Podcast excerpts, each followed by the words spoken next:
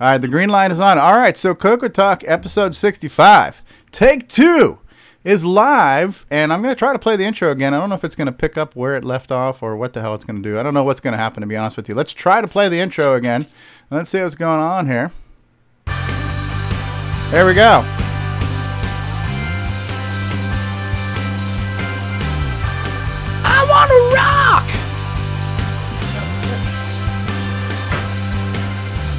This is Coco Talk, the world's leading live talk show featuring the Tandy Color computer. Streaming live on YouTube and Roku, available as a podcast and enjoyed the world over. And now, here's your host. That's right. Welcome to Coco Talk episode 65, everybody. I am your host. Okay, so Diego is calling in. But here's the problem, Diego. Al Hartman's calling in. Okay, we got we got Al Hartman. I see that Diego is trying to call in, but I don't know, Diego. I don't know. I don't know if you can hear us, Diego, but you need to add uh, Coco Talk as a contact before you can join because I cannot add you to the call. Um, Al Hartman just joined us from the bridge of the Enterprise. All right, we're here, guys. Sorry, after a brief technical difficulty here. Literally, a minute after we went live, my uh, Windows PC gave me the uh, sad face of uh, crash. It's no longer the blue screen of death, and that you now get a little sad face emoji saying, We're sorry, we suck. Um, it took about a minute and a half for it to do its. Uh, core dump and once it finished its core dump then i had to wait for all my 400 apps to start up you name it so we're here we're live uh, we're back. It's episode 65. Of course, I had saved things um, that did not get saved. I changed the topic, which we don't even know what the topic is today. Surprise, surprise, right? So, anyways, we're here. And we have people on the show, and that's great. And we're happy to have you all here. We've got a new face to the show, so we're going to play that game that we love to play. Let's put a stranger on a on the spot and have him tell us his life story. Um, we'll get to that, uh, but let's go around the room and let's see who's here today. We have the um, the host with the least, Grant Leedy, is with us. Hey, Grant, how are you? see, see what happens whenever you make fun of me. The the whole show just crashes. Yes, karma. Karma's, car, yeah. Car- how's, it, how's it going, everybody? As the old saying go, karma's only a bitch when you are. So, uh, welcome back, Greg. It's nice to have you here. We have the thunder from down under, Mr. Nicholas Marentes. Good day, Nick. Good day, everyone. Yep. Uh, that was a very professionally professionally staged uh, crash there, um, Steve. very good. this was an emergency drill. We had to go through the procedure. What would happen if my computer actually crashed during a live broadcast? And so that's that right. Was, that's right. So who needs contingency contingency plans? what if we, we had another? We do EMP? it live. Yes. We just do it live. we'll do it live. What is this to play us out? Um, we're very lucky to have with us a uh, a multinational celebrity, as seen at PenFest, as seen at KorgsCon, as seen at Coco Fest, as seen at Hamvention, creator of the second best piece of hardware to hit the Coco since the Coco SDC. It's Switcheroo creator himself, Mr. Jason, the Coco Man Reichert. Welcome, Jason. Hey, hey. Yeah, there All we go. There's my, there's my theme song. Jason is here. We've got another one of our foreign dignitaries uh, from the Great White North. We have D. Bruce Moore. How's it going, eh? Uh, going good, eh? It's going good. Okay, so somebody just mentioned to me that um, that the output is blurry. Uh, I don't know. Can you guys see the bandwidth on this? I don't know what the bandwidth is like. Um, Looks good here. Looks, Looks good, good on my end. No problem here. Good on okay. Coco TV. All right, well, it is what it is. Welcome back, Bruce Moore. We'll we'll catch up with you hopefully in a bit. Um, Terry Steen is with us. How are you, Terry? Yeah, I'm doing great. How you doing, Steve? Great to have you. Hey, Terry, where do you uh, roughly live at again? Oh, I, am in uh, Virginia. Virginia, and uh, yeah, what, Richmond. What what was your date of birth again? Uh, oh, well, in the street I grew up on, and yeah. my best friend last four, last four of your social, uh, your favorite pet. numbers. um, all right, and we have with us Al Hartman. Welcome, Al. How are you? Uh, doing okay. Proud owner of an MC10 now. Excellent, excellent. MC10. Steve Bjork would be proud. Yes. Oh, yeah. Very. It'd be something. We're Very- sorry. And we I have. yesterday my composite mod. I'm gonna put that in soon, and saving up my pennies for an MCX 128. There you go. It's good to have uh, plans and goals in life. So that's awesome. Yes. Um, uh, we have with us friend of the show, Nick Marota. How are you, Nick? I'm good. How are you doing, man? Good. And you are in uh, somewhere in the French-speaking part of Canada, right? No, I'm very close. I'm in Ottawa, which is right on the border of Ontario and Quebec. Okay. And have you been able to do your homework assignment and translate to us the Coco Do lyrics? Uh, I have not yet. I will get on that. Though. Shame on you. All right, we'll get that. We'll get that going. don't want the Uh, Quebec French language police after us. So Yes, yes, yes. Well, welcome. To, we also have with us another nice special guest here, Steve Batson. How are you, Steve? Doing good. Been too busy to get on here live, but uh, decided I needed to take a break today and get on here again. Again, welcome back. And what what rough uh, part of the country are you in? I'm Sacramento, California. Sacramento, California. All right. Then we have the angry Muppet himself, Richard Lorbieski. How are you, Richard?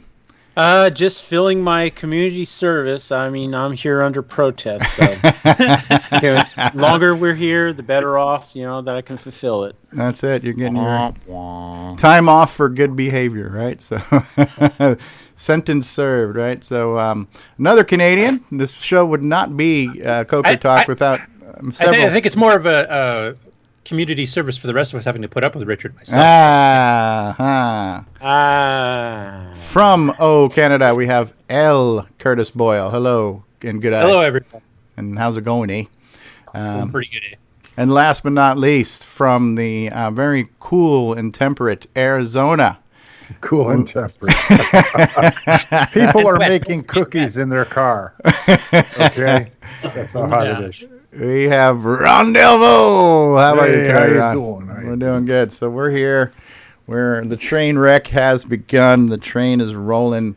Uh, it's been another good week. Um, so why don't we do this? Why don't we? Um, there's a few people on the show who aren't on the show all the time. And so we'll get all of you guys to let the viewers at home know a little bit about yourself. And when you when you want to share your life story, let's keep it to maybe two minutes ish. But I'll start with um, I'll start with Al Hartman. I'll put you on the spot. You've you've joined us recently for a Coco Talk After Dark where we did a retro talk. Um, I'm trying to add Terry Steen to the group call here. Uh, not Terry Steen, but Paul Barton. Paul Barton, I'm trying to add you to the group call. It's not coming through. Paul T. Barton. I don't know why. It won't let me add you. Uh, I don't know if he's on an outdated version of Skype. Can't add you. All right, so we'll try that again. But hey, uh, Al Hartman, welcome back to the show. Uh, how are you? I'm doing okay. Um, I have been a TRS-80 owner since 1979 when I got my first TRS-80 Model 1. A couple years later, went to work for Radio Shack. And uh, so I was in on the Coco premiere coming out, all the different TRS-80 models. And I worked for Spectrum Projects for a while. And then Spectrum sent me over to Zebra Systems, and I worked with Zebra Systems, which was right next door to uh, Colorware and Alpha Products. So I worked with those guys. So I've been around in the Coco market quite a bit. Did several Rainbow Fests um, as a vendor with Spectrum and Zebra, Oh, neat. and uh, those were a lot of fun. I wish I could get to the the- what is that? What do they call that? The, the last Rainbow Fest. Last Coco Fest. Last Coco Fest. Yeah, I want to Yeah. get to one of those. Um, 'cause they look like they're a lot of fun. And I just, like I said before, I just got an MC10. Nice. I'm beating my head against the wall, trying to get a copy of a uh, Spectrum Projects color microterm into the library for people to be able to use. And it turns out the thing does nothing if you don't have a modem hooked up to the micro, you know, the MC10, so that it sees the modem. So if you don't have a modem, it just hangs. Ah, okay. So it's a terminal program that doesn't just load up to a screen. It it expects hardware. Or, Yeah, well, it is Ah. definitely a terminal program. ah, there I got you a go. question for Mr. Hartman. Yes, sir. Mr. Hartman, is your wife Mary Hartman? Mary Hartman? No, that was my aunt. Oh, Well, Al, are you still cool. on the East Coast, or Yes, I uh, live in Keansburg, New Jersey. Right you probably you might be closer to uh, Tandy Assembly then? And actually, since you have Model One experience, that might make a good show for you to go to as well. Yeah, I still have my original Model 1. Unfortunately, someone who helped me move dropped it. Ah. So it's no longer working. Ugh. But I did get several other Model 1s from various, one from PCF and one from an estate sale, and they both work. And I have an LNW 80, which I love. I have always wanted one of those. I used to sell those. And uh, and because I worked for two companies that sold them, one with a Corvus hard drive and one uh, place called Stony Clove Computer Center in Manhattan. And they sold uh, all the Percom products, disk drives, doublers, all of that. And then we sold LNW80s. So I've been lusting after one of those. I finally got one on eBay. There's a question, Al. This is uh, Bruce here. Did you say you worked for Radio Shack initially? Yes, yes, when I was um, 18. Well, okay. I worked for the Kings Plaza Brooklyn Radio Shack. Brooklyn. Brooklyn. Brooklyn. Okay. Welcome to Brooklyn Radio Shack. I got your electronics right here. That's right. Did you ever get down to Fort Worth? Um, yes, we went down. Bob Rosen and I went down for the Fort Worth Rainbow Fest. What's Bob Rosen doing these days? Haven't got a clue. Last I heard, he was running a company called Spectrum Sports, and he was selling autographed baseballs, uh, sports cards, jerseys, hats. And he had gotten married and lived out in Long Island somewhere, and haven't heard from him. And I just want to say, Al, it sounds like the bridge of the Enterprise uh, has a problem with its mufflers because every time you're speaking, I hear some rumbling sounds. So I don't know what the background interferences warp are. Are you, are you in warp drive right now? Or are you you going through maybe an ion storm or something? no, that may be my air conditioner. Okay, all right. You might you might need to call an interstellar repairman. I'm not sure if they're uh, they're going to reach you on subspace frequencies, but maybe get that uh, sig- get that emergency shot out there. Um, very cool. Well, what we're glad to have you back on the program. I'm going to get around here and get a few more intros on some of our not always guests with us, to just to get them to remind us who they are and tell some people who maybe haven't seen them in the past on here. So, how about we go back just a little bit too to Terry Steen. Terry, you've only been on a few times. You want to give us a little um, brief history of what you've done in the past with the Coco and maybe what you're doing now in the retro hobby? Uh, well, um, right now I'm in a uh, kind of like a reacquainting myself with it mode. But uh, yeah, I was I was a teenager in the '80s and uh, got my first Coco in '79 and uh, learned how to do basic and assembly and Wait a second. You, you got a video Coco in '79 before they were even publicly Time released. warp. No, that was uh, it was '79. Uh, fact check. it wasn't released till 1980. But uh, what Uh, I if? know. I was in Spokane, Washington, in high school, and Okay. we moved down to California, and I know I got it on the way down there. Okay. So that's the best I can do for giving you an exact date. All right, close enough. Hey, But um, yeah, it You ever in the a, uh, basement of Tandy Center by any chance? to, to help to help uh, set the uh, press or the uh, validity. It was a 4K Coco Standard Basic, and it was uh, I think it was 425 dollars or something like that at the Radio Shack when we got it. So it was it was one of the first ones off the line. But uh, yeah, I- it was uh, it was one of those things where it grew and I grew at the same time because. Mhm. Uh, uh, last one I actually used was a uh, 512K Coco 3, and then I just kind of faded out and didn't do it anymore. So uh, lately, I've been uh, just reacquiring hardware and trying to set things up. And I was surprised when I took all my boxes out, I found out my disk drive still worked and everything.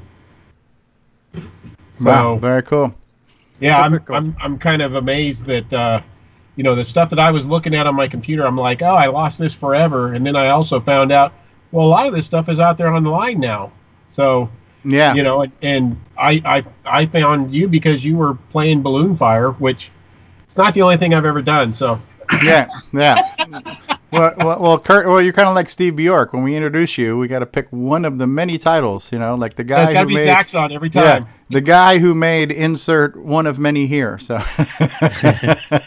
Yeah. Well, because because of the the time frame, it was uh, kind of boring. But I did uh, Gray Lady, which was a submarine game, shooting the uh, boats across the top, and uh, Gunfighter, which uh, one of the games I used to play when I'd go to the arcade. And uh, I thought, oh, I'll just learn how to program using this thing, and that was that was fun because Yeah. uh, you know it's kind of like you're you're doing the cosmic aliens. You know, it's like, oh, I have to do collision detection. And it's like, well, how do I tell if I hit the guy? And you know, it's like, well, I'll, I'll tell by colors. So there's certain color patterns that are on the screen that Mhm. I would be able to tell if I hit a guy versus a cactus and things like that. So, but um, yeah, but yeah, after I joined the Air Force, I just kind of got out out of it because I got into the PC stuff, and uh, I figured it was gone for good. But I kept all my stuff just because I couldn't say goodbye to it. Mm-hmm. And when I found you guys, I said, well, let me start opening this stuff back up. And I'm amazed at the stuff that's out there. It is. Uh, so, are you working on anything, or going to start working on anything new, or re- revisit something old, or? Well, I'm, I'm thinking about projects, and right now I'm thinking about like refurbishment stuff. And like, you caught me opening boxes at the beginning, but Uh huh. like, here's my big old stack of Cocos that I've been accumulating, and I got a couple of disk drives that I want to work on. And I got a multi-pack interface. I gotta I gotta clean out a corroded uh, contactor on it, Mm. and um, uh, I got drive wire on the way. I got Drive wire, a couple of drive wire. 6309s. Yeah. TTL. Well, that's what I got. I got the I got the RS-232. 6309 so I can take out my TTL and put in my CMOS now. So David Ladd Stevie, would I be put a link in the uh, YouTube chat there uh, showing his Grey Lady game. If Yeah, yeah, and Show and uh, and we've talked about this, Terry, and we got to make it maybe make it more formal. But Curtis has got a list of a lot of your um, games that made it. Was it T and D software you had released yours through? yeah, I had uh, uh, Jarb software, T and D software, and Chromasette. Yeah.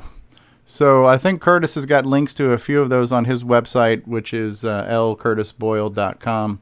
Um, and uh, he's got this Coco Games list. So we would like to, at some point in time, maybe do a semi-formal interview with you and maybe look at the games and maybe have you talk about them and things like that. So we we're not going to put you on the spot now, but just want to remind you about that. Maybe we can plan that down the road. Um, Yeah, and, and, and I don't mind because it, it's kind of like the when I did it. It was you know I was learning by the seat of my pants. You know, it's like get out a book. Uh, I actually uh, when I did machine language, I made pokes into the uh, screen memory, so I could see my program going on the screen, and then I would execute the first uh, byte of screen memory to make my programs run, and just do the data that was on the screen, so I could tell what was happening. So That's so cool. you know, it's a whole lot different than somebody who said, "Oh, well, I know how to program and I know how to do assembly and sit down and start writing." You know, Yeah. so yeah. uh, it, it's it's fun. The old days was like, uh, you know, hey, what does this do? And you just jump on jump on it and take it for a ride. yeah. Yeah. No, that's cool. Ter- Terry, I'm looking at that page with your software, and uh, Zebra Systems used to make the voice packs for Bob Rosen. So those Spectrum Project voice packs we used to make. The voice packs? Yeah. You don't think Bob Rosen made them, did you? No, I I uh, I didn't make the voice pack. I just did. Uh, Software. I, That's I had I had the voice and speech stuff going on. Oh, this is the best I can do. Let's see if I can get up there. You, you have a cassette, even, huh? Yeah, The- the this voice is, this pack, Is what I use for my uh, Yeah, I have that. voice and sound on some of my software. Ah, neat.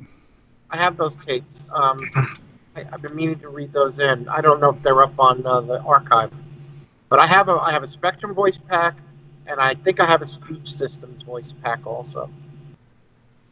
Cool, cool. Well, we're glad to have you here on the show, Terry. Feel free to chime in at any time. And um, I also want to recognize another notable um, addition to the panel today who's not always with us, uh, Steve Batson. Hey, how's it going, Steve? Doing good, keeping busy. Um, as far as where I started, I think this this should be better for your correct time frame. I think I started around '81 when I bought my used Coco One from a friend of mine.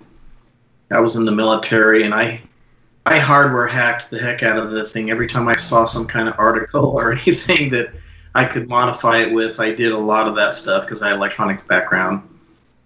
And of course, I learned a lot of uh, programming and stuff, which I ended up getting a job at Intel. I worked at Intel for 34 years. I didn't do really, other than some of the projects I worked on, I didn't write software for them or create chips. I just, most of my existence there was in IT. So um, a couple years ago, I I left Intel when they were having a layoff. I was able to do an early retirement. So now I'm in the process of trying to, since I'm still too young to get regular retirement, Social Security or any of that, I'm in the process of trying to uh, build up a business. So that's why I haven't been on here that often.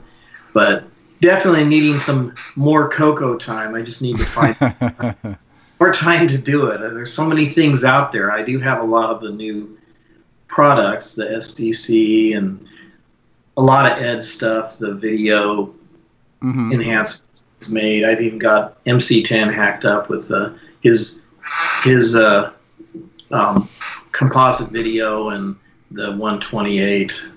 So I don't really use that stuff right now. All my stuff is packed up because I'm in the process of doing some home remodeling. So any Coco time, just chatting or or um, using an emulator or something for right now.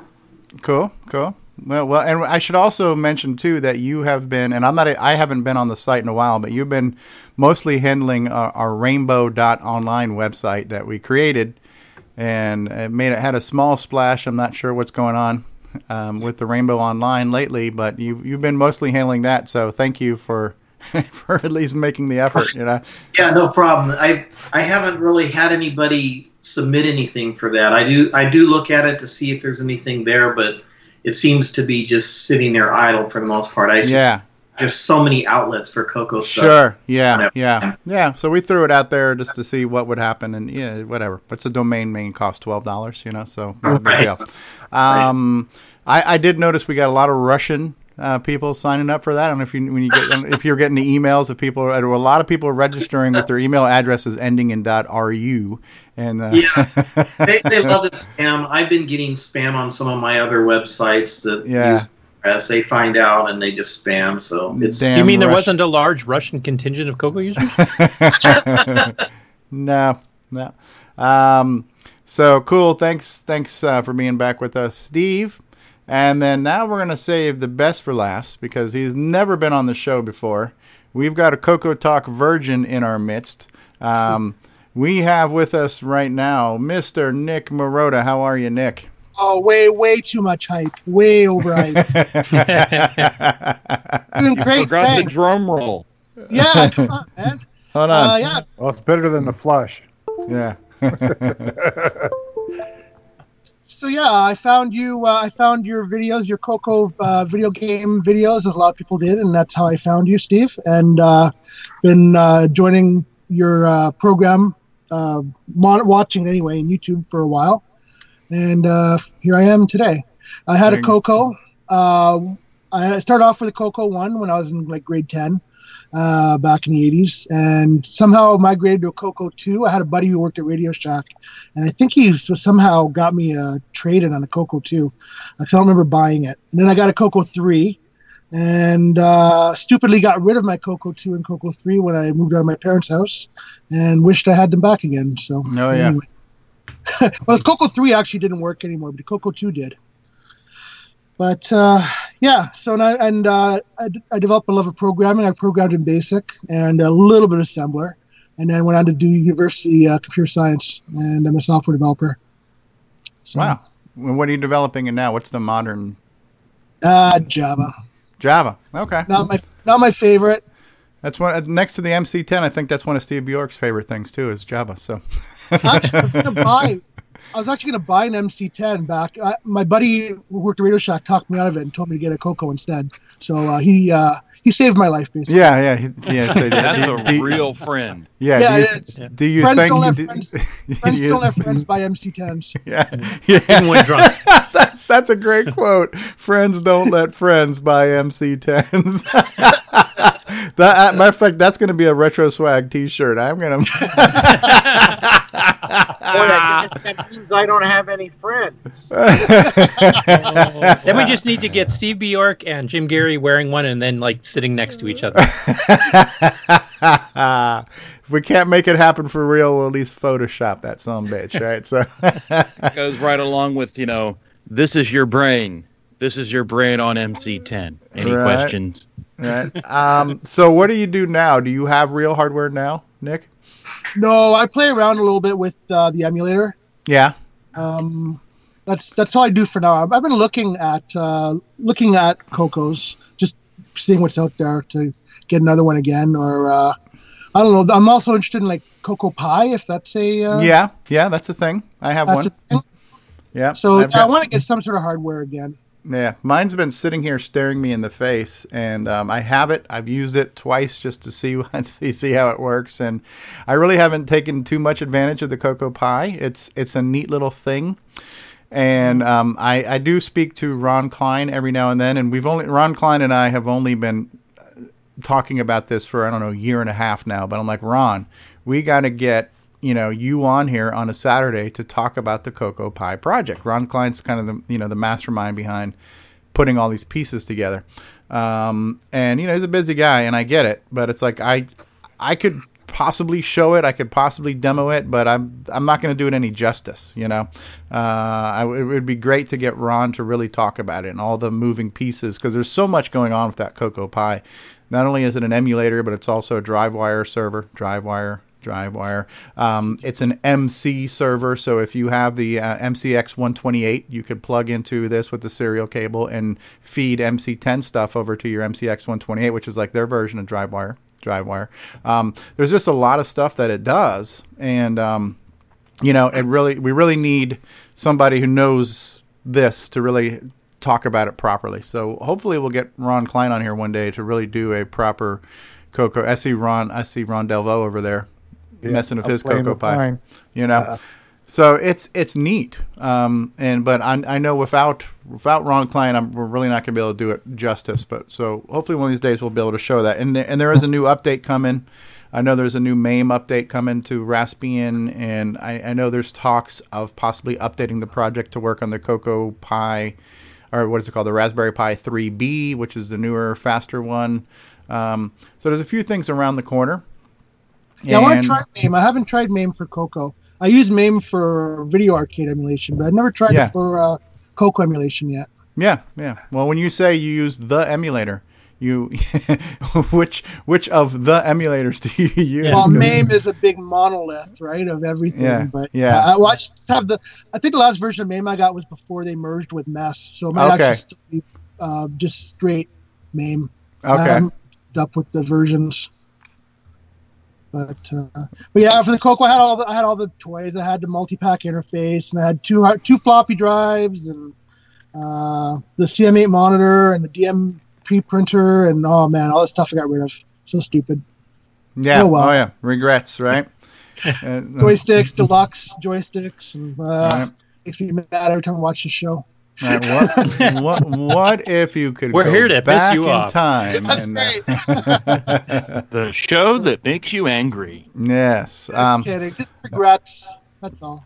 Well, we're glad to have you here, and and just so Thank you. just and, and so just so everybody knows, I know I mentioned this, and so if you're watching us live right now and you read the description of this video, there is a link on how you can join us on Skype. Right, so you can add us as a Skype contact, and you can join us on Skype. And just judging by the majority of the people on here, obviously we don't have very high standards of who we'll let on the show. So Thank uh, you very it- much. Thank you. You're really welcome. but um, no, I, I've always thought of this show as you know this is this is the this is the democracy. This is the show for the people by the people, and you know everybody's welcome to be on here. There's no um, you don't have to have a resume to be on the show, and I'm not saying you do to be on any other show either. But we're not we're not playing exclusive. Uh, favorites here we're only going to let the a-list people on the show it's a good mix of everyone you know so we encourage and invite everyone to join us and we're glad that you're here today uh, Nick, and, and please join us again. Diego, you keep calling us, and Diego, let me just see if I can answer Diego real quick on my thing. Um, Diego, Diego, can you hear me? I'm trying to answer him on my phone. So Die- Diego's calling us, and Diego. Oh, you know why? Because I don't know why my phone still thinks it's connected to Bluetooth somewhere. Um, anyways, Diego, if you can hear me, which you can't because my Bluetooth headset's not in the same room, you gotta call us on the updated um, updated version of Skype. So yeah, as I was talking about Skype, so yeah, you can call us on Skype. Uh, and, and in order to call us on Skype, two things need to happen. You need to add us as a contact because I can't add somebody to a group call who's not already connected to the Coco Talk account. But you also have to be on the latest version of Skype for either mobile or desktop or browser. Um, but if you've got an outdated version of Skype, they won't talk to each other. And I'm not sure how Diego's trying to call us right now, but I can't I can't bring him in. So I, I do apologize, Diego. If anybody can get a message out to Diego, uh, keep trying. Um, This is So- also the place where they uh, the judges sentence people to do community service as well. So yeah, if you need, yeah, if you if you've done something wrong, you're going to be on this show here as part of your punishment. Um, all right, so how about we do this? How about we do? Uh, we're going to take a moment here to recognize some of our sponsors. It's we're about a half hour into this train wreck already. We're going to recognize some of our. Uh, so Diego says I just tried calling the latest one. Oh, maybe I need to accept your friend request. Hold on, Diego. Oh, that that's the deal here. Add to contacts. Okay, my bad, Diego. Okay, Diego, I just I just accepted your friend request, so try it again. Um, and we're gonna I'm gonna let's while we're doing that, let's take a look at some of our sponsors, and then we'll take a commercial break, and then we'll actually start the actual show, uh, a show about nothing, right?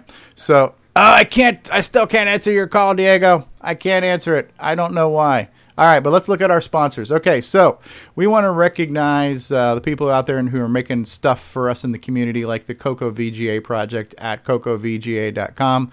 We want to recognize Troll Jr. Richard Lorbieski at boysontech.com, uh, website that now actually has uh, content and products on it for you to order. Um, when you've done ordering the Boyson Tech technologies, you can then return them to Retro Innovations at go, the number four, retro.com. Just click on the return button. Say Richard I think we should just call him Troll Senior to make him feel old. Thank you. Um, serving the color computer community for over 20 years with quality hardware products. We have Cloud9 Technologies at cloud, the number 9 tech.com. Uh, very cool do it yourself project. If you would like to make a self booting SD card for your Coco SDC, visit sdpack.com. If you do not already have a switcheroo, the second greatest invention for the color computer next to the Coco SDC, you want to visit cocoman.biz or coco3scartcable.com. Get yourself a switcheroo today. Uh, are we on? Are we on Roku, Ron Delvaux? Yes, we are. Okay, so we are uh, streaming live on Roku on the Coco TV channel. Thank you to Roger Taylor. Um, you can get yourself some cool Coco merchandise and T-shirts, coffee mugs, and more at uh, the Retro Swag Shop at 8bit256.com. I think there's a promo coming up with uh, free shipping or 15% off or something. So there's some type of promo in the near future if you visit that site. Um, now, uh, many people have, have said this. I've heard this enough times that if only there was a website that had some information about the color computer where we could go to and maybe you know know what's going on and you know if only i had maybe created this for maybe two years ago and have been trying to promote this for maybe two years now but there is a website called ima coconut.com and if you've got a project or a website that um, that you want us to update and add to that, feel free to contact me. Let me know. So I'm your one stop shop for all your color computer needs. Here at Coco Talk, if you'd like to reach us on the show, you can just visit the website cocotalk.live. There you have our email address, links to the Facebook page, all that good stuff. Let's not forget the Coco Crew podcast, the original, often imitated, never duplicated, cococrew.org for all your Coco Crew podcast needs. Our good friend, uh, a fellow Australian Nick Marentes's neighbor, Brian Joyce of Extractus Productions at FD501.com. And we must all now bow down and pay homage to the hardware deity, the man, the myth, the legend, Ed Snyder, the Zippster, who makes all the hardware that people want. Visit the zippsterzone.com. Z I P P S T E R zone.com. All right. There we go. We've gotten all those plugs out of the way. I just hope my computer doesn't blue screen again. You guys still with me? Yeah, we're waiting for TRS 80 to be played.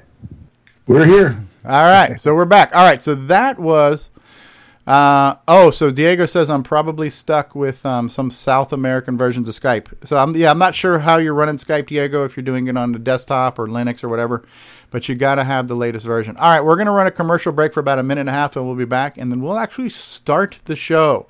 Thank you all for being here. We'll be back in just a little bit, people. Hi, this is Sean Wheatley, and you're listening to Coco Talk with the original gamer, Stevie Strow. We'll return after these messages.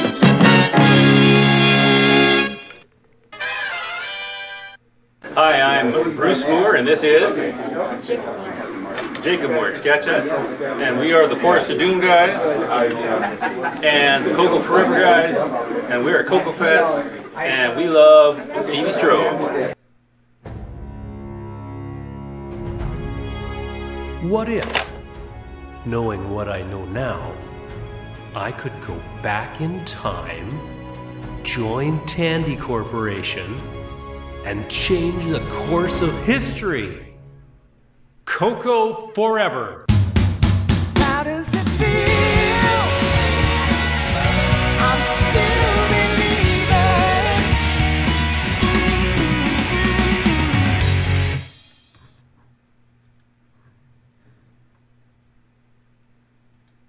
Hey, what's going on, everybody? It's me. It's original gamer Stevie Strow. You know, gameplay. To get your copy of a Gameplay Goodness Color Computer Gaming DVD today, head on over to 8bit256.com. There you will find several DVDs featuring color computer gameplay videos by the original gamer Stevie Strow. So to get your very own copy of a Gameplay Goodness Color Computer Gaming DVD, head on over to the Retro Swag Shop at 8bit256.com and tell them the original gamer Stevie Strow sent you. Oh, it's the beginning of the dumpster fire commercial. Let Radio Shack TRS-80 put the world of color computing into your home. Instant loading program packs turn any color TV into an exciting game arcade. And there's more. The color computer is an educational aid, a home management tool, an up-to-the-minute electronic information service. The programmable, expandable TRS-80 color computer from $399 only at Radio Shack, the biggest name in little computers. All right, and we're back, everybody, and we've just been joined by David Ladd has joined us, and Mark Overholzer, who is currently camping at a Starbucks, has joined us. Hey, Mark, how's it going, eh? And uh, David, how are you, David? Oh, I'm doing fine. Ah, and Diego. Diego has just passed through customs and has been able to join us on Skype. Hey, Diego, how are you? And uh, David, Hey. how are you, David? you need to you need to mute the sound because it's coming through twice. Somebody just introduced an echo loop to us, but uh, put on headphones or mute the sound on YouTube or whatever's going on. But uh, welcome, Diego. Diego, you still with us? Uh, yep. I, I hope I am. But uh, put on headphones or mute the sound on YouTube. yeah, or we're getting we're getting an echo here. I'm not sure who's who's giving us that echo. Di- Diego, do you have headphones on by any chance? I'm trying to mute everything. Can you hear me now? I can hear you. Okay, that's okay, good. we hear you, and I don't hear the echo anymore. Good. All right, cool. we're good. Yeah. yeah. and No, no uh, dumpster fire is complete without David Ladd here now. So Jay Richard. Cyril. Jay Cyril's here. It's not after dark, so we can't tell him to go f himself, right? Or can we? And here's Diego. Go, Diego, go. Welcome to the program. Diego. Thank you. For those of you who have never met uh, Dora the Explorer's cousin Diego, here he is. How are you, Diego? Doing great. Very And- happy to be here with everybody. Yeah. Diego, we- did we have lunch with you at Coco Fest? yes. Yeah. So, yep. Yeah, that was yeah. fun. Diego joined us for the pizza joint. Uh, I think he came with us to one of the lunch runs too, to the to the hamburger hot dog place. Um, yeah. yeah, Cool. Well, we're glad we're glad you got through customs. We got Skype let you through, Border Patrol let you through. You're here. You're on the show. Um, we we will talk about uh, today if you want. We we we have a new segment that you can help us uh, launch, which will um, you know talk about what, you, what you're doing on your program. You know you know you, you put out that little um, thing on Facebook about your game with the cats and everything. So if you want to talk about that in a little bit today, we'd love to we'd love to get that discussion going. So for those for for those of us who don't know who Diego is, other than watching your um, adventure series on the Dora Explorer channel, um, do you want to give us maybe a small little backstory on what you did back in the day with retro machines when they were new, and maybe what you're doing now in the retro hobby? Yeah, sure. Um, well, as some of you may know, I'm from Uruguay in South America. So I'm from the other downs, uh, down in the country. Uh, I started with a Coco One, taking uh, logo lessons back in like what uh, 83 or something like that. And uh, every day after class, I will stay playing Zaxxon until You still there, Diego? Uh oh. Border Patrol might have just jumped in here. We might have lost him. Uh, is he back? Are you back? I am, okay. You're back. Okay. There we go. Okay. So my father had to trade the 16K Coco for a 64K very soon. So I could have. I'm gonna shut the video. I think it's. It's. uh, I don't have enough bandwidth for that. and uh, well, I got the 64K Coco. I learned basic with it. I never really went past that, and I never had a PC until the 95 or 96. So I kept cocoing all those years. I always had my Coco with me, and you know I never stopped actually writing programs for it. When I was living in the states uh, some 15 years ago, I finally was able to start buying stuff. I got my Super IDE and uh, memory expansion and stuff like that, and that was great. It gave me a whole new world into the Coco. At some point, I had like five machines with two monitors, printer, modem, disk drives, everything like that. Now I don't have all that much stuff, but I'm still having good enough. And you know, I try to keep writing, keep creating things with the. Coco as far as I can. Yeah. Very cool. Yeah, and you've been showing off some of your stuff on Facebook. So you have the one kind of minesweeper looking game that you've been showing with us. It looks really nice. And then um, you were showing us your cat game right now too. So um, you know we can maybe take a look. Maybe we'll, we'll pull up your website in a little bit and maybe show off some of the some of the projects that Sure. you have. But very cool stuff. Um, yeah, we're definitely an international community, right? When we have uh, Australia here, we've got Canada, we've got South America, we've got uh, Mark Overholzer in a Starbucks. Wearing, at least he's wearing his Coco Talk shirt there. So uh, We got uh, Davy Mitchell in chat from Scotland too. Scotland, Scotland. What kind of shite show is this that we're playing it in Scotland? Hey, Davy Mitchell, how are you? And we got uh, Nick and the Mor- Republic of Texas too. Don't the forget Rep- that. Republic of Texas.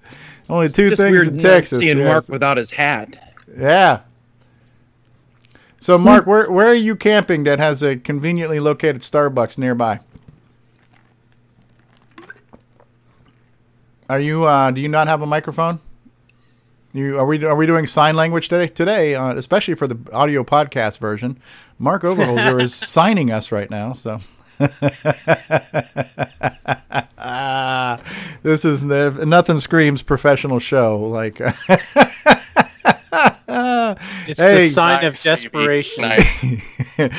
uh, Brian Joyce just joined us. Uh, Extructus Production says good morning from Australia. Um, who else is in our live chat right now? So Tim Franklin is here. John Linville.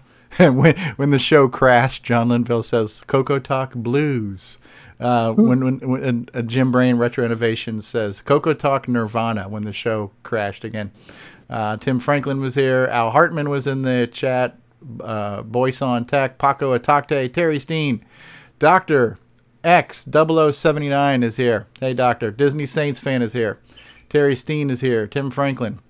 Uh, who else is here? Grant Leedy is here in the live chat. Al Hartman's in the live chat. Uh, is in the live chat. Sixy is here. Hey, Sixy. Karen Anscombe in the UK is here. Davey Mitchell is here from sunny Scotland. So, yeah.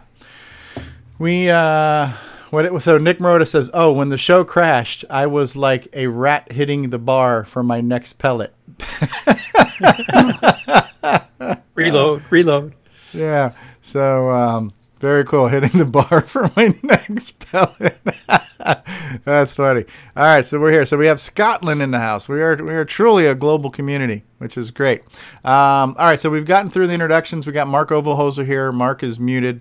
Um, and this is this is Jim Brain's favorite part of the show is the Mark Overholzer segment here, the sound of silence. So, all right. So what's going on this week in the world of Coco? Um, last week, so we're we are um on the podcast downloads. We are almost at like twenty. What did I say we were at? Twenty nine hundred. I forgot. Twenty five hundred. Hold on, I'll tell you. Uh, yeah, so we're almost at 9,500 downloads uh, for our podcast. In last week's show, between YouTube and audio and video downloads, we broke 300.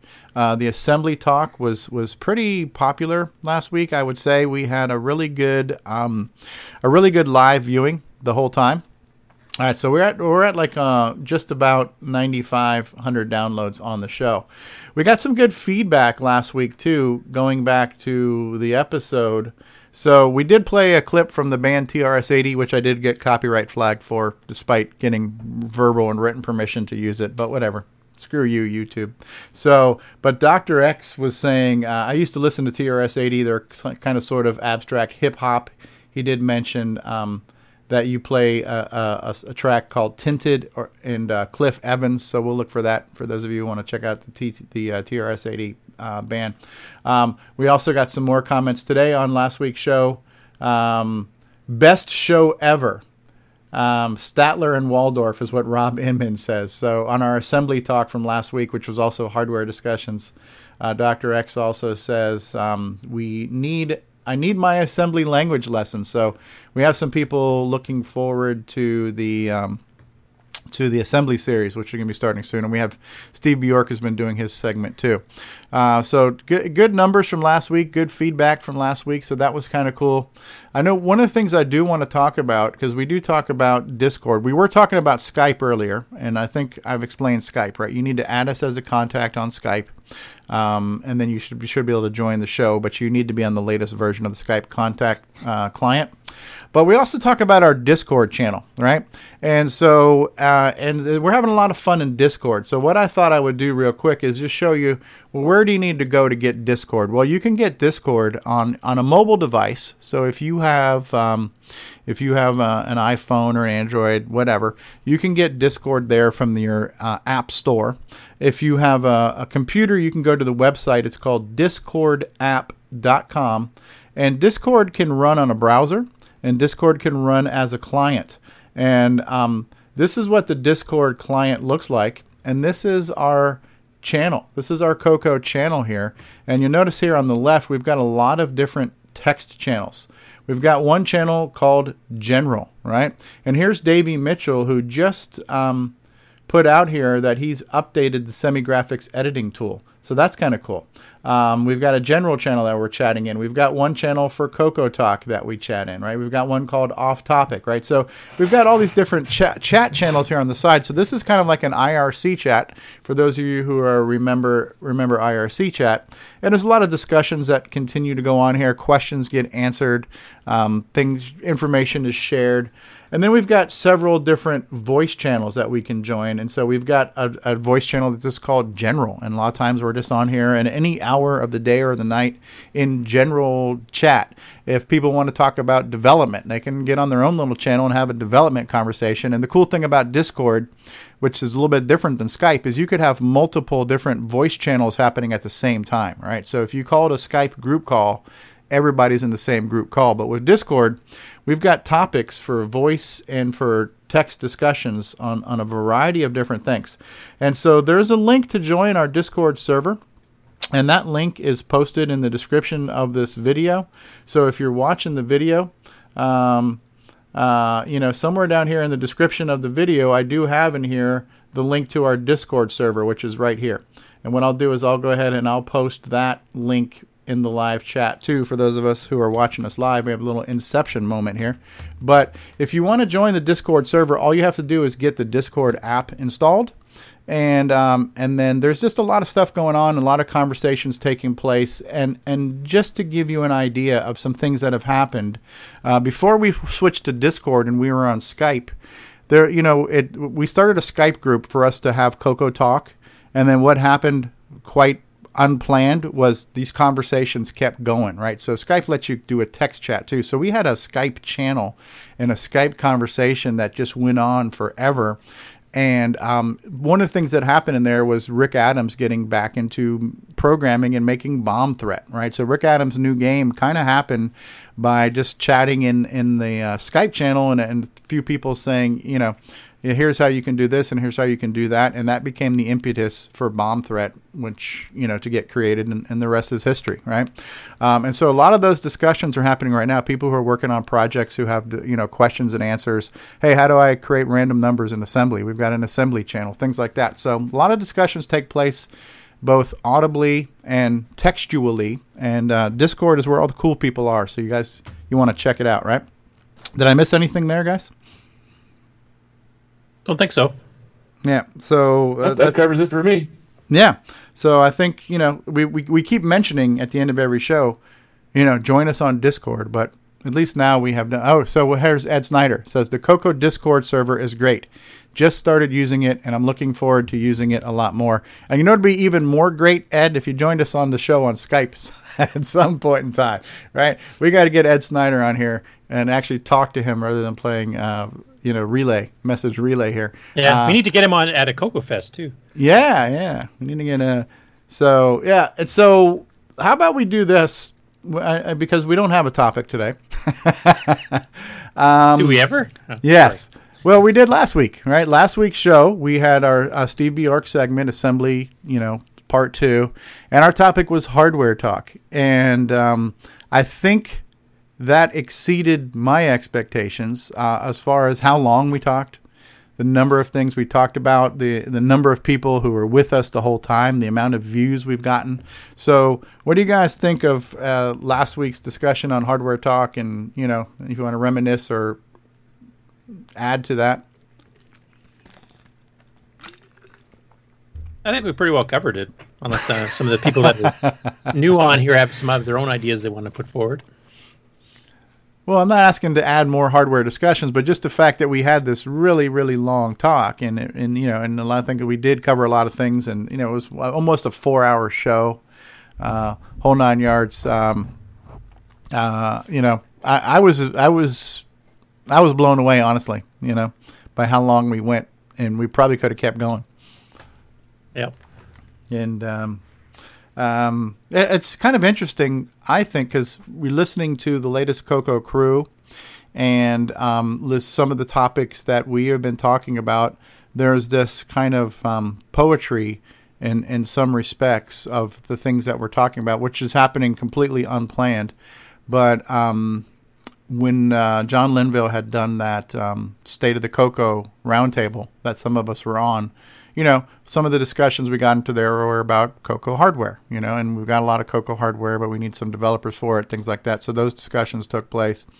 Um, some of the discussions on Coco Crew were talking about, you know, how do you stay motivated on a project? And everybody on the show shared their takes on that, and we had that discussion not too long ago. So it's kind of neat to listen to both shows and, and hear that a lot of us are thinking along the same lines. And so, you know, we've got our talking heads here that are sharing our two cents on some of these topics, and then we've got the Coco crew, and we're listening to some of them share their, you know, kind of versions of what's going on there. So I think it's neat that we have this um, kind of symmetry going on with with you know what we're talking about in the community and hardware and projects and things like that.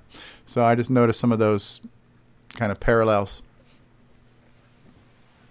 Yeah, I agree. I, we we kind of the the two shows actually kind of feed off each other because they'll come up with something that spurs us to think of something in the same direction. Maybe not even necessarily the exact same topic, but we'll we'll kind of go off on a tangent and, and vice versa. So Mm-hmm.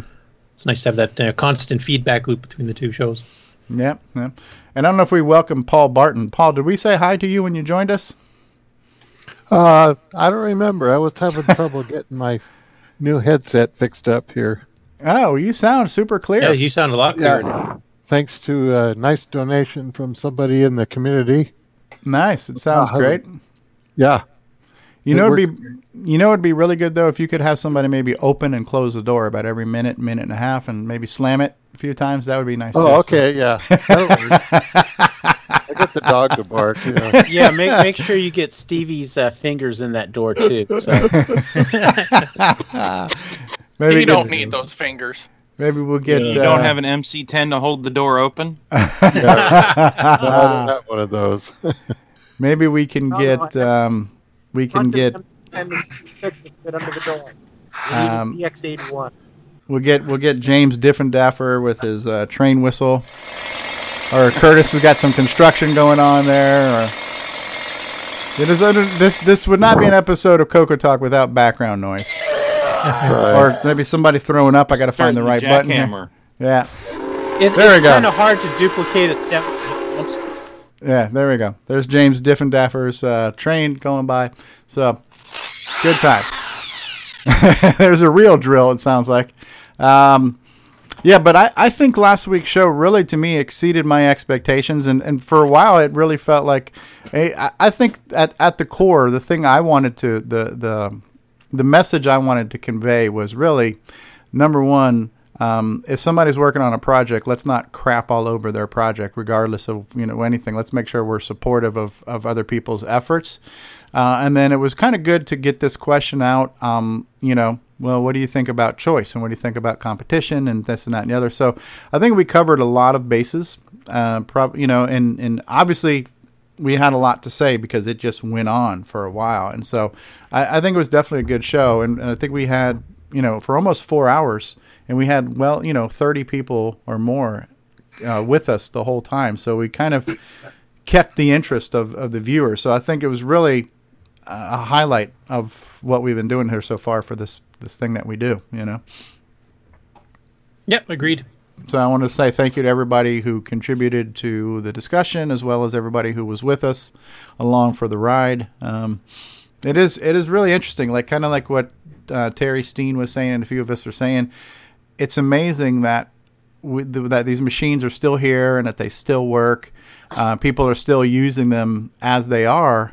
But I also think it's kind of neat that we have all these add-ons to them. And I've heard in our introductions, we heard a lot of people say, "Listen, I got the composite uh, modification, or I got this memory add-on, or I've got this, or I've got that." And it's an interesting time where we have some modern enhancements to our retro systems. Um, and I know this kind of cr- starts to cross a threshold in some people's minds of when does it become value added? When is it an enhancement? When are we not becoming a Coco? And I think most of the things that we talked about so far, between like your switcheroo cable, which lets you use a modern display, Coco SDC, memory add ons, composite mods, I don't think any of those make a Coco not a Coco. Um, you know, people have different opinions on should it be pure, should it be natural and stuff, but it's really cool that this stuff exists, you know, and it's been eye opening for me. And, um, you know, we have people like Ed Snyder and Richard Lorbieski and Jim Brain and Jason and all these guys who make these different hardware products. Um, and it's just cool, right? Yep, and to be honest, I mean that's been the Coco spirit like since day one. I mean, the Coco had a really good hardware market back in back in the its heyday too. I mean, we had expansion boards with six and eight slots even back then before Tandy even brought theirs out. From as as you know, Al would know from uh, Colorware and uh, Alpha Products, they had their own. And everybody, I mean, Hot Coco and Rainbow always had these hardware projects. You know, put it in a lowercase switch if you added a lowercase kit and inverse video and CPU halters and all kinds of stuff. So it's it's always been a hacker's machine. Yeah. And it, it, to me, this is just continuing the heritage. It's it's not a, any really change. It's just we've got cheaper, more modern hardware we can hook up to do now. But we would have been doing this back in the day if it was affordable. You know, put these add-ons on like hard drives when they first came up were five grand for Right. a Coco. I mean, they existed, but who could afford that? And then the Burke and Burke brought it down to you know, PCXT prices. And now we've got Coco SDC even cheaper yet. So it's just following the same trend we've always been on since 1980. Hmm. Interesting take there. And uh, as a guy who's got a lot of hardware, Ron Delvaux, what do you think about the fact that we've got these modern doodads to add to our retro thingamajiggies? Well, since I'm 64. well, shut it. well, to tell you the truth, um, I have this thing I can show you here quick. I'm going to share my screen. see if you can see this. Like it or not. Yeah, like it or not. This is uh, this is a list of um, some of the things back in the '80s that were hardware oriented that um, Tony DiStefano put in uh, Rainbow magazines, 1983, 84. I don't know. Can you read them? Yeah. Yep. See the interesting things that they were concerned about back then. Green on black. What is a finger saving circuit? Was there was there a problem with severed fingers with the Coco? that was for playing a game and uh, having a, a repeat fire button or something. Oh, I thought it was Oh. a bionic finger. Okay. No. so uh, they were concerned about. Uh, well, the G- Coco 2B uh, came out back here. Oop, Uh-huh. too- and they were interested in um, the lowercase mo- um, that was available. Oops, uh, I went way past it. Oh, man. I have no control. Today on Coco Talk, Ron Yeah, Delvaux really. loses learns track of a. PDF. Let's do it this way, nice and slow. Uh, talked about this drive. That was uh, something um, that we love from uh, Mr. Ladd. Yeah. Yeah. Floppy talk. Part But, uh, one. on the second page here, if I can just crank it up. Up, it ain't there. A lot of I already passed it. here. I don't know. Anyway, this is a full turn of the screw. Yeah. Everybody can get the PDF online. It's a cool thing. Yeah. So we we've been we've been obsessed with hardware hacks, as Curtis said, uh, since the Right from dawn day of, one. since the dawn of time. Apparently, right? Yep. Well, I remember So- 68 Microjournal, which was a, a magazine back in 1980. 81 actually uh, started covering the color computer just because you know they came out with a 68 OX or 68XX based uh, system. And uh, one of their first articles was how to put tape over the cartridge slots so you could copy the cartridges. And I guess Tandy Mhm. wasn't too happy with that. But that was the very earliest Yeah. hardware hacks. Mr. Bjork doesn't like it either. you mentioned What? You could do that? Really? We Yeah. gotta, do, we gotta do a tech segment on that. So Yeah. like what brand of tape should you use? Should, could it be Yeah. see through or can you have just use Right. opaque? Well, since he isn't here, we can cover it right now. uh oh. Yeah. So, um, you know what I forgot to get into? that ship has was- sailed. yeah. um, we didn't go over project updates. So, um, uh, let me ask the question: Does anybody have a project update you want to share? And if you do, what I'll do is I'll take a commercial break and then I'll get to you when we come back. But does anybody have a project update or anything that they came across this week they want to share with the group? I have one very brief one. Okay, so Jason's got one. Anybody else? Anything you've been working on that you want to share with us this week? Well, I'll talk a little bit about OmniStar. Okay. All right. Well, we've got a few he- nodding heads here for those of you listening on the podcast later on. If you heard some rattling, um, so a few people nodded their heads that they have a project update what they want to share. So what I'm going to do is I'm going to do another commercial block here. So I'm going to give everybody a minute and a half or so to go, you know, smoke them if you got them, drain them, drain them if you have to, and we'll be back in just a few and we'll hear some project updates. And Coco Talk will return. Sorry, uh, Jim Brain. Hi, this is Max Jackson live from Coco Fest. And you listen to The Real Gamer, Steve Strow. Turn you to Coco Talk.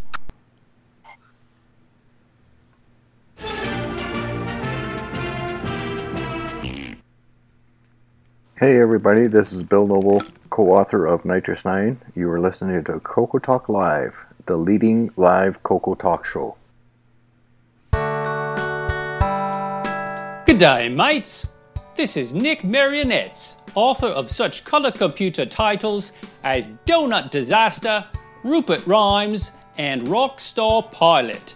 And I am here today to tell you about the world's most fabulous operating system, OS 9.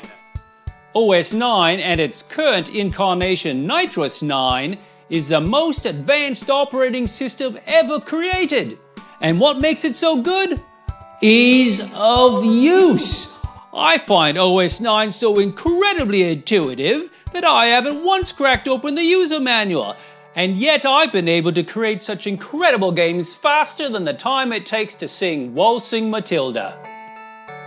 Using OS 9, I expect my next game, Funstar, will be done this weekend and distributed exclusively on ROM cartridge. OS 9 forever. Any resemblance to actual events to persons living or dead is purely coincidental. What's going on, everybody? The original gamer Stevie Strow here, and I want to talk to you about imacoconut.com. If you love the color computer like I love the color computer, then you got to visit imacoconut.com, your one stop shop for all of your Tandy color computer links needs. There you'll find links to blogs and podcasts, and project sites, and emulators, and downloads, and groups, and communities. If you love the color computer, head on over to imacoconut.com. That's I M A, coconut.com. Tell them the original gamer Stevie Strow sent you. Coco forever, people.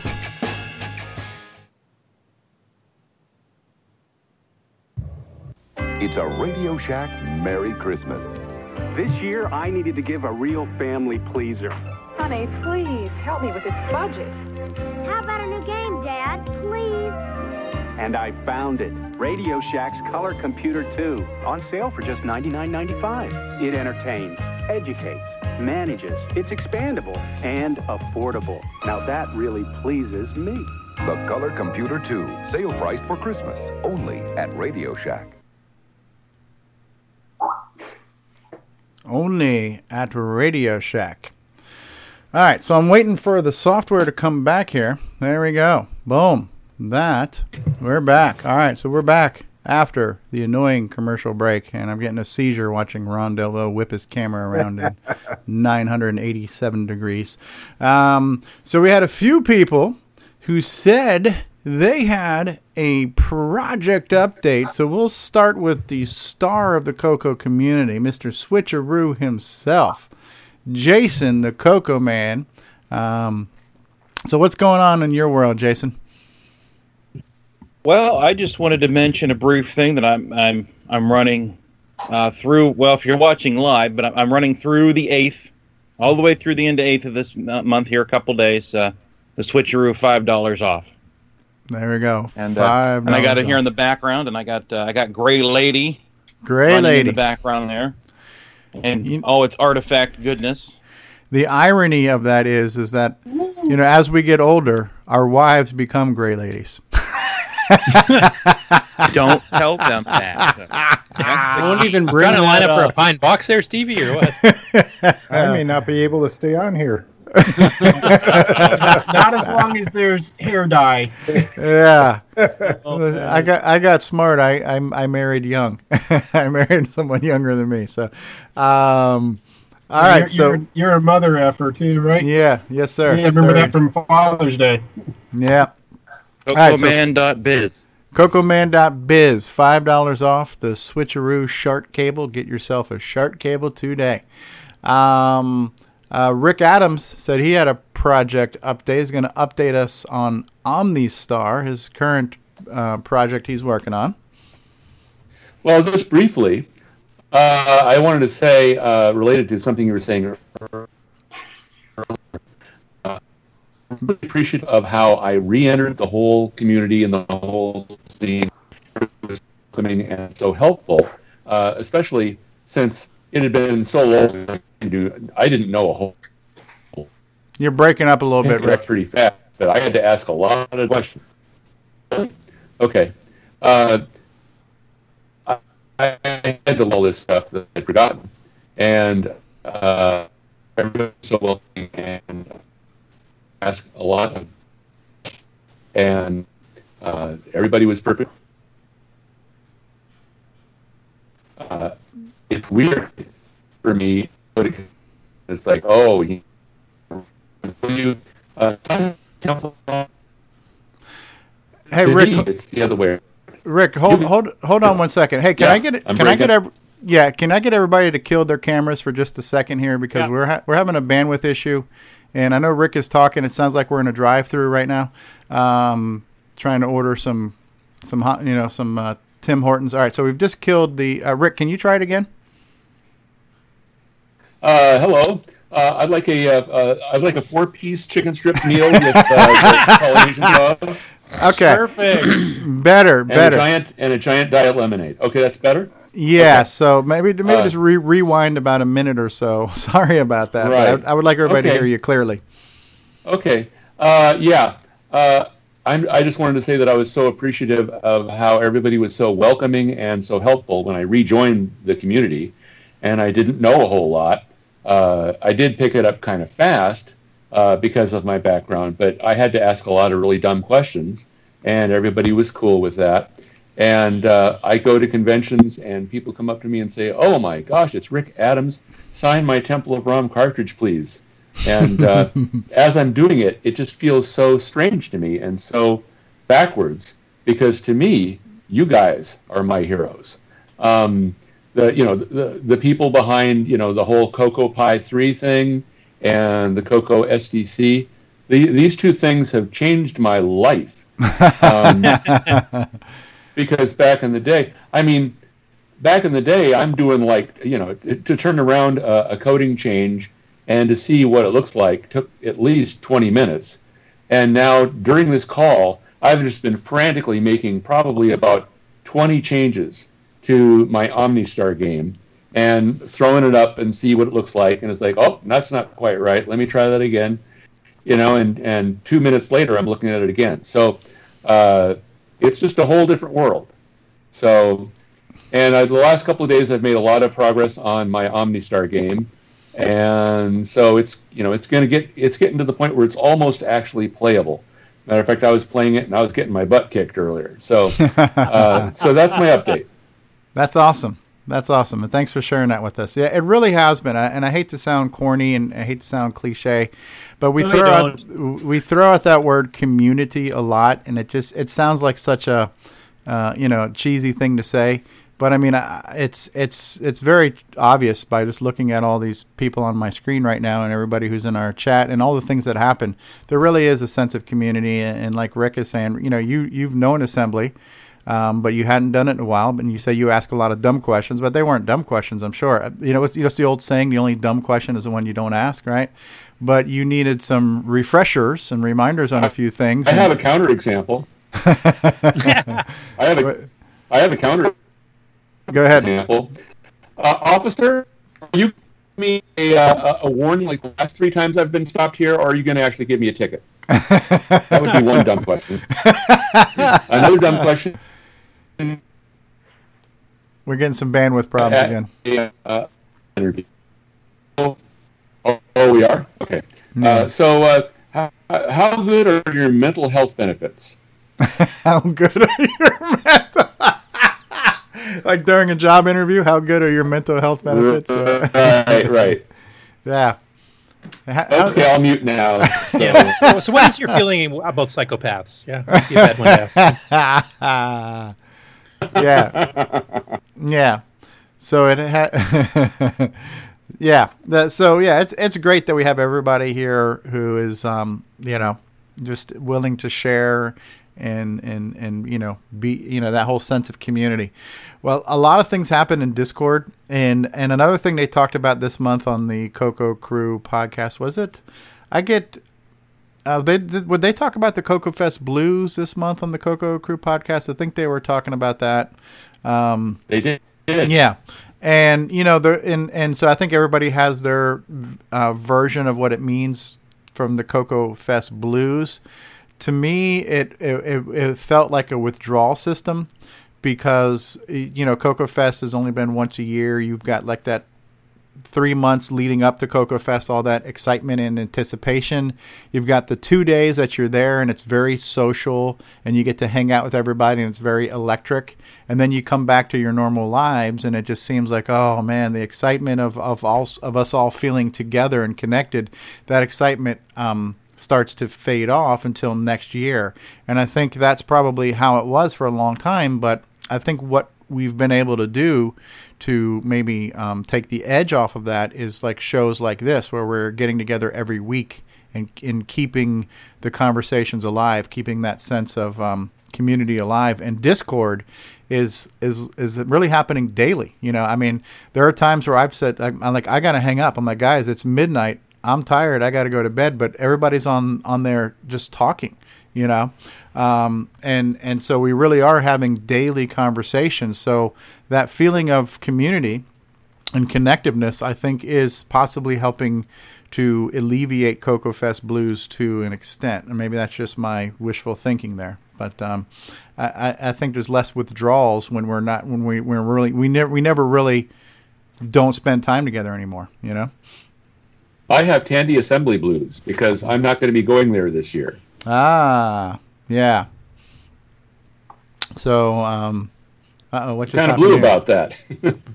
Who just changed their screen sharing? Who just did that? I did. Okay.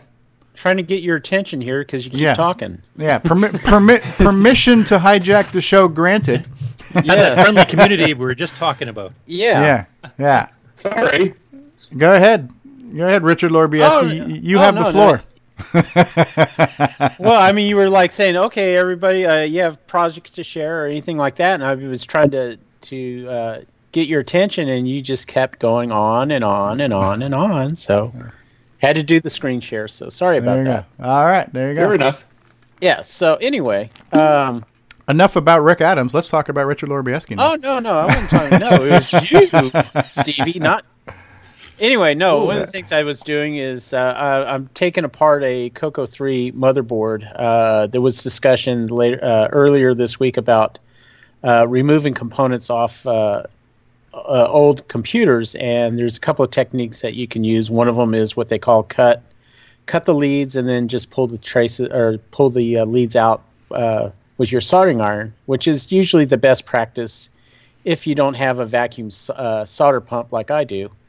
And uh, so anyway, I just demonstrated. Uh, I start. I, I'm working on a project uh, to repair a board, and so what I did was uh, started taking apart some of the components, and then I decided, you know what, I'm just going to keep on going, and so I just kind of like overdid it. So this was the original board here, and then Mhm. This is the aftermath. These are all the components that I had removed off of there. Uh, The Mhm. reason I'm doing this is because I have a couple of boards that uh, a couple of people wanted me to repair, and the traces got burned off and they were cut, and I need a, a, a something as a guide that I can use a continuity tester to check out the uh, traces. So Okay. that was it.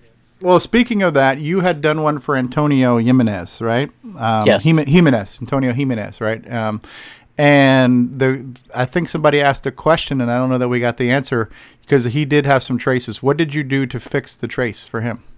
Uh, there was like seven traces that were burned uh, and cut, and so what I had to do, and I forgot to do after uh, pictures, is uh, one of the most common ones you use is you uh, run bus wire uh, to from one one pad to another, and that's what I did with his.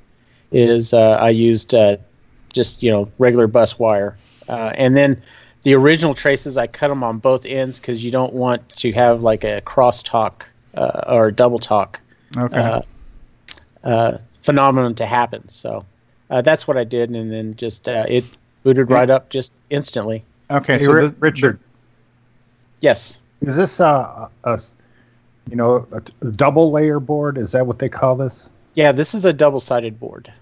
Okay. And uh, this is a close-up of uh, one of the. Let's see, let's do. This So is the- like. Go ahead.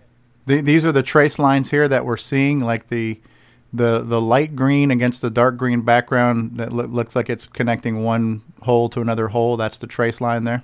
Right. Yeah. This Yeah. is the but this is the bottom side of the board. Uh, this Yeah. right. This one here. This particular shot is the CPU area with the uh, buffer that goes between the uh, edge card connector. Mm, yes. Okay. And s- and I removed all those. This is the bottom side of it. And see, it's so clean. It is so clean. Yeah, what I did is uh, it, it has all the flux uh, stuff on there, and so I used an ultrasonic cleaner uh, to clean all that off. So just to see, and you see all the traces and the pads Yeah. there. Yeah. That's really nice. So where we don't see open circles is actually something still soldered in. Yes, you know, like this area right here. This is the resistor packs here, so they're soldered in. Some of these you can see it looks like they're solder joints like here. These are what they call conduits. they're a viaduct that goes from the bottom side to the top side, or vice versa. Ah. And those usually get filled in when these things get soldered up. Uh, they go through what they call a, a wave machine. They ha- it's just a pool of solder that the board just glides over, and the solder clings onto it. So, um, is it possible when this is all cleaned off completely to um, use that to make new boards?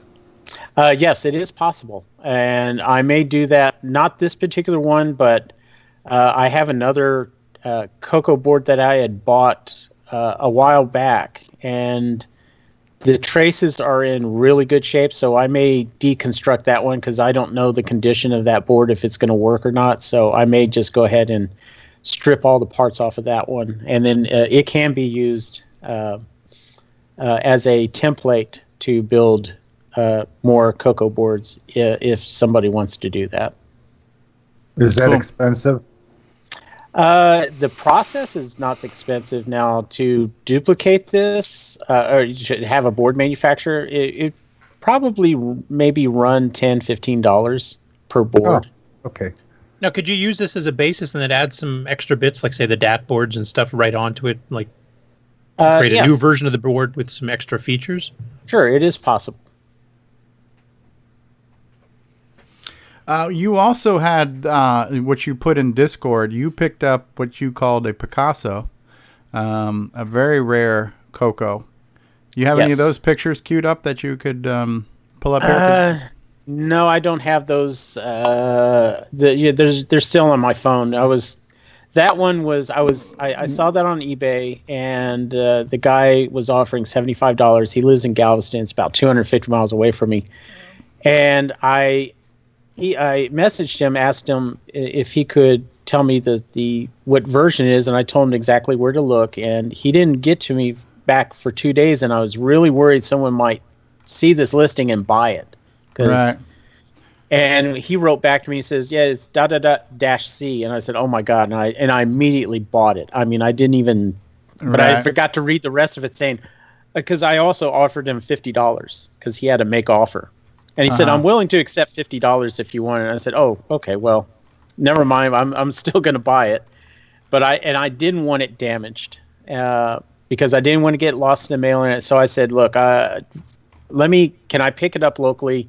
Don't worry about the shipping charges. Um, I'll just come and get it." And and so later that day, I went over there, and and I was upfront with him when I told him. I said, "This is a you know." I looked at it. I opened up the the shielding, and I said, "This is a very rare uh, color computer."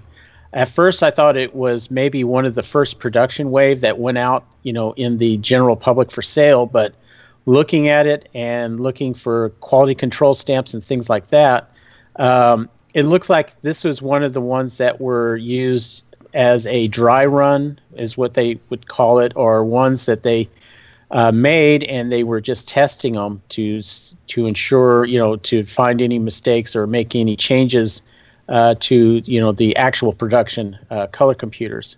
And I think that's one of these is one of the what I call the pre-production. Wow. So Yeah, I found them in Discord. So if you, whenever you're done, if you stop screen sharing, I'll switch over to Discord and, and show that. Um, Okay. Yeah, no, that's really cool. It is. Um, you know, it's like it, it the the the words quote unquote rare and vintage are used to describe just about everything on eBay, but every now and then you get one that truly fits that description. You know. I was going to say this could be one of the boards that Terry Steen had if he actually did get his Coco in '79 if it's pre-production. Yeah, How does it feel? where, where is the screen share? I forget where this. I, I I'm not really sure. Just familiar click on with. the plus, the little blue Oh. plus, and hit I have a question sharing. about this. How many of the uh, original Coco components are not available anymore? Uh, well, let's. As, as far as components, let's see. There's the GIME chip is not available anywhere. You're still Um, sharing, by the way. Yeah, I'm trying to find the. Plus. Oh, is that a is that a Coco three board? The one he was showing us is a Coco 3, but the one I'm going to show you in a minute here is um, the, Okay. the Coco Yeah, 1 board. Yeah, I know the GIME's not available. I just wondering about in general the other support components. Are they I- I- possible to find? All right. Well, while Richard finds the button to stop screen screen sharing, I will show off what he. And again, this is another reason to get on Discord, right? Because he actually posted all these in one of the Discord channels. So here's one of the pictures of that motherboard. Uh, Right, and- and- now, did, did you clean this up? No, no, not at all. I, Mm. I, I probably will never put this in an ultrasonic machine. This is Mm. just too valuable to. I, I'm treating this one with kid gloves. But Right. uh, to show some of the pictures here, uh, like you can see where the ROM area is. You can see it says X Basic. So I I haven't uh, touched Where- the ROMs yet. When I when The I ROMs when are I- over here. Are these the ROMs Yes. here? Okay. uh, and you can see those are ceramic ROMs. Those are very rare. Uh, you also notice the VDG chip, which is off to the left. Yeah. That's soldered in, and it's Yeah. I Can't see ceramic. this. And off to the. Can you see? You, you can see this. Well, stuff? you, you you still need to st- you need to, well you got to switch back to look at the Coco Talk screen, but you need, you're still screen sharing, Richard. So uh, try Okay. to try to get your screen sharing off. Um, the blue plus down there next to the red hang up button, click on that, and a pop up menu should come up. You hit s- stop sharing screens. Did that do that? No. No. Um, so yeah, the, it's- it's really shiny and it's really clean, and um, that one looks good. There's another one on here where you have a little bit more close up of the chips here, right? So you can see here that the VDG is socketed. Um, here's your here's your two ROM chips here, right? Copyright Tandy 1980. Here's the Motorola CPU with a Motorola little plate on the chip there. That's kind of cool. You don't see that every day, right? Right. Yeah. You're still screen sharing, and if, if you have to, maybe just hang up and call right back if you can't figure out how to stop screen sharing. Yeah. Um, all right, so we'll wait for Richard to come right back. Um, yeah, and so he so this was listed on eBay, I guess, and he um, Richard, are you back? Yeah, I'm back. Did that? Did yeah, that- yeah, yeah. You're no longer screen sharing. Okay, this is- sorry about that. Yeah, this is a nice close up of the. Um, now, this little orange disc here is this one of those electrolytic capacitors that everybody talks about? No, that's that's just a ceramic disc uh, capacitor. Uh, those are those are fairly common. Uh, those are the ones you don't have to worry about. You see the gray one in the uh, upper uh, right hand screen. That's an Yeah. electrolytic capacitor. Those can leak, and it's recommended that you replace those uh, every you know 30 years or so. I- i- If it's if you're getting the board repaired or anything like that, it's it's a good good idea to have them replaced and, and but if they're not leaking or if they don't show any signs of wear uh, you, you would see like some fluid leaking then Mhm. they're probably fine Okay. Richard, I have two questions for you concerning this photo we're looking at right now. First of all, the uh, 6809 itself is not labeled as a 6809, is it? Correct. That is actually the uh, the internal motorola part number. Those are that's another rarity uh, with those. The motorola originally shipped those in ceramic and it was the motorola part number not the mc68 uh, 09 ep or whatever you know the packaging Okay. And second, what is the sticker that is over top the extended basic ROM? It says something XBAS, but what's the top part? say? I have no idea what that is. That's it looks like it says Tully, T U T U L L E Y. right. That's probably you know someone's extended basic uh, version uh, in the factory. I don't know. I the thing is, when I when I got home, I plugged it in, turned it on, and it was it gave a it was like a a short. You could hear it in one of the transist power transistors. And I smelt something real funny, and I thought maybe it, you know the the smell was because it hadn't been turned on in a while. But I did turn it off. There's some kind of short in there, and I need to isolate it. So I'm gonna be I'm gonna remove these chips and put them in a working Coco One to see exactly what, especially the ROMs, especially Yeah. what they are. Cool. Yeah, because I'm wondering if that might even be a pre-release version of Extended Basic with some extra bugs or something in it. Yeah, I that's what I think it, it, it might be. Now this Uh, little this little blue wire down here towards the bottom is that an That's a- official? That that that, that is a that's a, a modification the factory did. That's that's what they call bus wire. That's uh, Okay. fixed uh, and, uh, uh, Antonio's uh, yeah Coco. That's what I used to to fix the traces. Now, is this Uh, a 4K or a 16K Coco? one? It the the badge said 4K, but it's a 16K uh, version. Uh, this is another unique version uh, thing about this keyboard is you know how the the old chiclet keyboards the the the cable or the ribbon was a very short ribbon, and it was in the front of the the uh, top part of the keyboard. Uh, this one, the header is on the bottom. So this was another uh, another rarity. I've never seen these kind of keyboards, chiclet keyboards. Very cool. And then here we can see the seaboard. Yep. Right. Right. So that's pretty cool. And then here we can see you were talking about this label in Discord, how this is like a, just a peel and stick on label.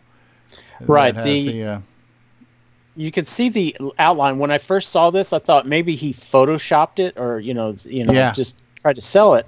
But what it is, it's a generic label that Radio Shack printed, and then what they did is they stuck a sticker on where the serial number belongs, and that's where the eighty part. okay. So that was hand applied. Right, Wasn't and then like if you- factory stamped or anything. Right, and if you see on the very top of that, that is a QC uh, quality control uh, stamp, Right. and that's TEW, which is Tech uh, Tandy Electronic Warehouse. Uh, normally, now the, occasionally, what happened is ones that wound up in the warehouse, uh, they would inspect them there, and they would put a QC stamp there, or it could have been a Radio Shack uh, or an electronic warehouse employee at the factory doing that. But there was no other uh, QC stamps that I could find on the board or anywhere on the on the case, because usually they they marked them underneath the top case. Uh, they had QC stamps or they were hand uh, handwritten in grease pen. Hmm. That's really cool. So yeah, just something that you'll see on Discord, right? And Right. as as much as we want to encourage people to join us on Discord, we also have to have the disclaimer to remind everyone that what happens on Discord stays on Discord because we have a lot of conversations and a lot of things are mentioned and said, and not all of it is for uh, rebroadcasting. so if you find yourself in the middle of one of those late night Discord discussions, just know that what you hear there stays there. Very cool stuff. So yeah, that's a that's a great find there. Um, that is that's uh, all caps rare, you know, because everybody calls anything, you know, any old equipment they throw out the word rare on eBay. Um, Coco twos aren't that rare. Even Coco ones themselves aren't that rare. But something like that, I believe, is worthy of the title, right? Yeah, this one, this one, instead of I call it a Picasso, I think I, I think it's more of a Rosetta Stone than uh, than anything else because it, it this one has you know it's it's one of the first ones. It has a lot you know uh, a precursor to the, uh, the the actual production Coco ones. So you you won't find this anywhere. Hmm. Yeah. And how much are you going to sell it for, Richard? Uh, thousand, two thousand, I don't know. No, I, I, I have no plans of ever selling this. Uh, I would probably donate it to a museum uh, if if I ever gave it up. Uh, we should we should talk to uh, Glenn Soggy of Image Producers again because they had a, a, a pre-production prototype board in a wooden case from Tandy that they had to keep under lock and key when they were programming the initial releases of some of the cartridges back in like February of 1980, and see Hmm. if he recognizes the C board. Hmm. Yeah. they that- had earlier prototype that was you know like a wire wrap or something. Right, and this is different than the C board that I have. That this one was a production one. Um, it it it it'd been out in the you know it was sold and uh, it has different, slightly different modifications on it, and uh, so but I I might use that one as a guide on this one, uh, this current uh, C model, just to do some compare. Hey, and while you were while you were showing that, or while we were showing that, Nick Marentes had put a little uh, thing in the sidebar. You wanna you wanna just share that, Nick? What you had just said about your little story of getting your Coco? You mean where I said I got my uh, Coco as a birthday gift? Yeah, yeah. Yeah, my well, I got I, yeah, I got the Coco one as a gift from my grandparents. Um, I think I was like I said in grade ten or eleven, and then um, yeah, after my grandfather died, my grandmother would just to just give me random money every once in a while, and I would just save it away and buy whatever my disk drives or printer or whatever. So I was very lucky, very very fortunate that I was able to. Uh, I had her in my life to uh, help me, you know, Yeah. computer stuff. Help fund your habit. Yeah. Exactly. Yeah. and it led to me becoming a computer programmer. So you know, That's awesome. she invested That's in me. So Yeah. yeah. Um, very cool, Richard. Thanks for sharing that. Um, the, before I start uh, just monopolizing the uh, airwaves again, did anybody else have a project update they wanted to share? Bruce Moore's raising his hand. He's very polite over there, and he's in Canada. You want to start Yeah. off by saying I'm sorry? Not really. no, screw you all. That's what he should have said. Am I like frozen? I look frozen here. Am I totally? you are frozen. You are frozen. Well, at least I'm smiling. Oh, Yeah. Well, shoot, I got something to show you here. But There you oh, go. oh, no, you, oh, you you're just, back. you just unfroze. Okay, so um, um, you know when we were having our hardware talk last time and talking about um, cases and all that, it seems that seems that John Strong's the guy for the cases, right? Yeah. What happens if John Strong is uh, becomes unable Yep. to make cases? What do we do? Yep. Yep. You know that that's one of our challenges. Yeah. My brother got a 3D printer a little while ago, and I said to him, "Hey, maybe you could make some cases." And he's like, "Oh, I don't know." But the reason I know he got a 3D printer is because he made me something for my birthday, and I'm just going to bring it into the camera here. Okay. This, this is really cool. Okay, here, here, here it is. Oh, Forest of Doom. Back Look it at up this just a little bit. Yeah, it's three dimensional even. Oh yeah. Back it up. Back it up a little bit. It's very, very close to the camera. We can see the whole thing. Okay, that is really cool. You can see. Look at this scary dude here. Like, this is yeah, just that would be cool. The next time you do an exhibit, you know. Um, That's neat. That's really Look neat. that. That's It's bigger very than I would have expected too. Like uh, most 3D print stuff's fairly small. How tall is that? Like a foot and a half or something? Uh, no, this is. well, Let's get a proper scale here. So, Yeah. Oh, okay. I don't know what is that. Maybe eight inches. Maybe? That's what she said. Yeah. Um, Wrong show. At any rate, this has got me wondering about I don't know, doing some sort of update to the the forest, and I don't know, making another contest. And I mean, wouldn't this be an awesome thing to have on your shelf, right? Oh yeah, yeah. Now what you have to do though is you have to add a cartridge connector and a ROM chip and actually plug that in for your Forest of Doom cartridge. Yeah, just just right in there. It needs a real time clock. The uh, the Oh. Coco the Coco needs eight inches in it. So yeah. Well, you won't. Well, you won't. No one will. No one will buy this unless it has a real time clock. Apparently. and blinky lights, a sound chip. I'm thinking of actually painting the face of it red and leaving the rest of it black. That would be might- cool. Yeah. Hey, what's the, what's the serial number? Zero zero zero. This what's is the, the, original. what's the rev on the board? Uh, that's cool. Yeah. So uh, yeah, I don't know. So uh, yeah, this wonderful things that could be done with 3D printers. Um, Uh, about how many hours did it take to to make that? um, he did three tries, but to actually print it, Yes. I think he said eleven. Eleven hours. I think it took eleven hours for it to do all this crazy. Is that in Canadian time? Oh yeah. After you drop it.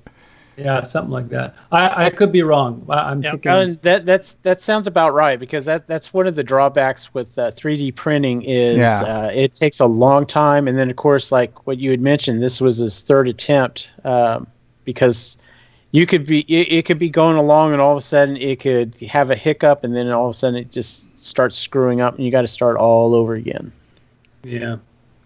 Yeah. That is neat. So- Cool Yeah. case for a Coco Pi. yeah, yeah. Um, and uh, go ahead. Well, I was just going to add in there too that um, Curtis and I have been talking a lot on Discord because I've been experimenting with Basic 09 and and um, assemb- assembler on well NitrOS-9, I guess. Yeah, level actually- one. Yeah, yeah, level one, and getting uh, and getting them to uh, talk to each other. And so I, I'm happy to say I've successfully got Basic 09 to talk to to send some code out uh, to to interface with a machine language routine and come back again and not blow up. And that feels like a a I don't know a big accomplishment of some sort. Um, and and I do have another another game idea that I'm I'm toying with here. So Okay. uh, as I'm as I'm getting the uh, cranking out the Coco Forevers, I've I've got something else going on in the back of my mind. Excellent. So, so just to remind everybody, I think, I think it's episode five is uh, came out last week. I believe it was. I had another real cliffhanger, and I'm uh, behind. epi- I'm yeah, you're behind behind. that, I thought I thought it was episode four. Is it now five? I believe it's five now. Yeah. Oh, Alt okay. un, No, alt five. undo. Can Five. anybody confirm that? Okay. Yeah. And can can you post a link to where you can uh, download and buy these on Yeah. Uh, YouTube? On YouTube. Yeah, put it Uh, on the YouTube chat. Yeah, it was. It's uh, what is it? Uh, CocoForever.gracenote.ca. Yeah. Maybe but- somebody who can get into YouTube if they could do I'll that. try that right now. So it's cocoforever.gracenote.ca. Yeah, episode five actually has uh, it has a disc file that you start with, and then it's got the audio portion, and then it's got video, Mmm. actual an actual movie segment. That's neat. So so we we got you here. Let's let me ask you a question about that right now because Yeah. we've been talking about Coco projects and and everything else. So this is a new project. This is very cutting edge. It's very out of the box. But how is it? We premiered it here. Those of us on Coco Talk, we know about it. We're psyched about it. How has the community at large? Uh, what's the reaction been on that? And um, you know, and how has that translated to like sales and stuff too? Oh well, sales are double digits. I say that. I think I think what's uh, I mean this I think the this is more of a uh, of a of a slower moving thing because it is episodic. It's coming out a bit at a time. People are on holidays. Oh, I'll catch you know. Oh yeah, I'll catch up. I'll catch up Mhm. later. You know, some people like uh, Curtis. They're they're binge watchers or binge consumers, and so it's like I'm just gonna wait till they're all out and get them all at once. Yeah. So it's you know it is it is what it is and it's it's you know i'm i'm you know fewer coming in regularly and Okay. um i just i think i just the words gotta just get out more Right, right. it seems it, it seems that when the word does kind of get out more than then uh, people are like oh and and then they grab it you know when they're not on holidays or whatever Yeah, so yeah. Um, Yeah. I think if somebody hasn't watched the the the, the, the debut of it and not sure what it is, it is kind of hard to maybe explain it in a Facebook post. Uh, just how in depth and in- intricate this project is, and you know, we live in a time now where there's so many things that are scrolling by our feed. Uh, how do you how do you know what to stop and click on, and you know, so um, I, I think on the one hand, you've created an extremely high quality product. The entertainment value, the production value, all that stuff is there, but it is also so different that how do you how do you make the object shiny enough to get somebody to click on it? You know, as as you're scrolling by Facebook feeds. So uh, that might be part of your challenge on the marketing side. You know.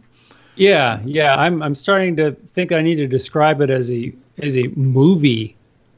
So one of my posts was, hey, you know, hey, Ready Player One, cut the Coco. Well, why don't you check out a real Coco movie? You know. Yeah, yeah, yeah. that was one of my yeah. posts. So I I just because yeah, what so what is it? Well, it's hard. You know, I said, well, it's this multimedia thing, and it's like, how do you get your brain around that? Yeah, it's Yeah, yeah, it's tricky. It's different. But, Yeah. Um, that's cool. Hey, we got Wayne Campbell is in the live chat. We have not heard from our friend Wayne in a while, but you were talking about OS nine, talking to assembly. He says, "I know there is a section in the C manual that shows how to interface a C written object code subroutine to Basic 09 subroutine. I've never found anything concerning using assembly to write." Um, you know, but interesting. Say, hey, welcome back, Wayne. It's good to see Wayne on here uh, to write an assembly object code subroutine. So maybe Bruce can write something showing how to do that. You're you might be walking into new territory, Bruce. Uh, Ooh, yeah, yeah. yeah. I could, yeah, sure. uh, very Curtis, cool. Curtis could do it too, of course. Maybe Curtis and I can talk to it together or something.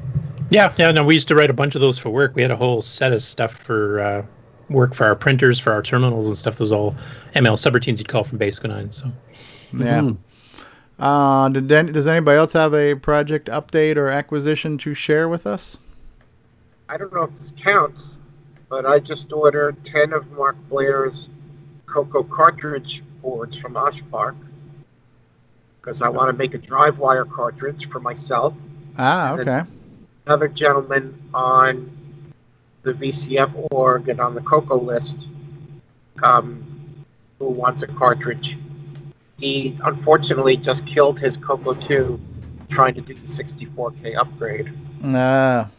He lives in Ohio, and hopefully he'll find someone local to help him fix that. Yeah, friends don't let friends do uh, hardware hacks that don't know what they're doing. Yeah, well, That's why I don't do them. If nearby, I would have helped him do it. yeah, Curtis Boyle burned his hair with a soldering iron one time, so. Yep. Um, I'm about to have fun putting that composite adapter in the MC10. So that's going to be a little bit of work. It's not too much. yeah. It's Cool. Three pins and pulling that old RF modulator out that I'll never use. So There you go. Yeah, well, let us let us know how that progresses. And somebody was asking the question recently too, because you're talking about putting uh, drive wire on a cartridge.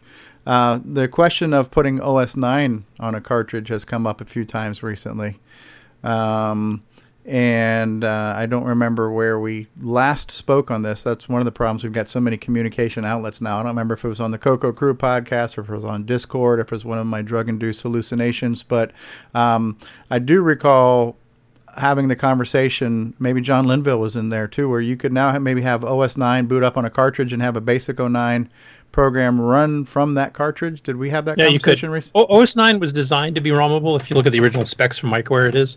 Okay. Um, and Boisy did his Coco Yoda project where he had a Coco 2 with OS 9 on a ROM in his uh, Toyota truck at one point. I think he did it back in like 98.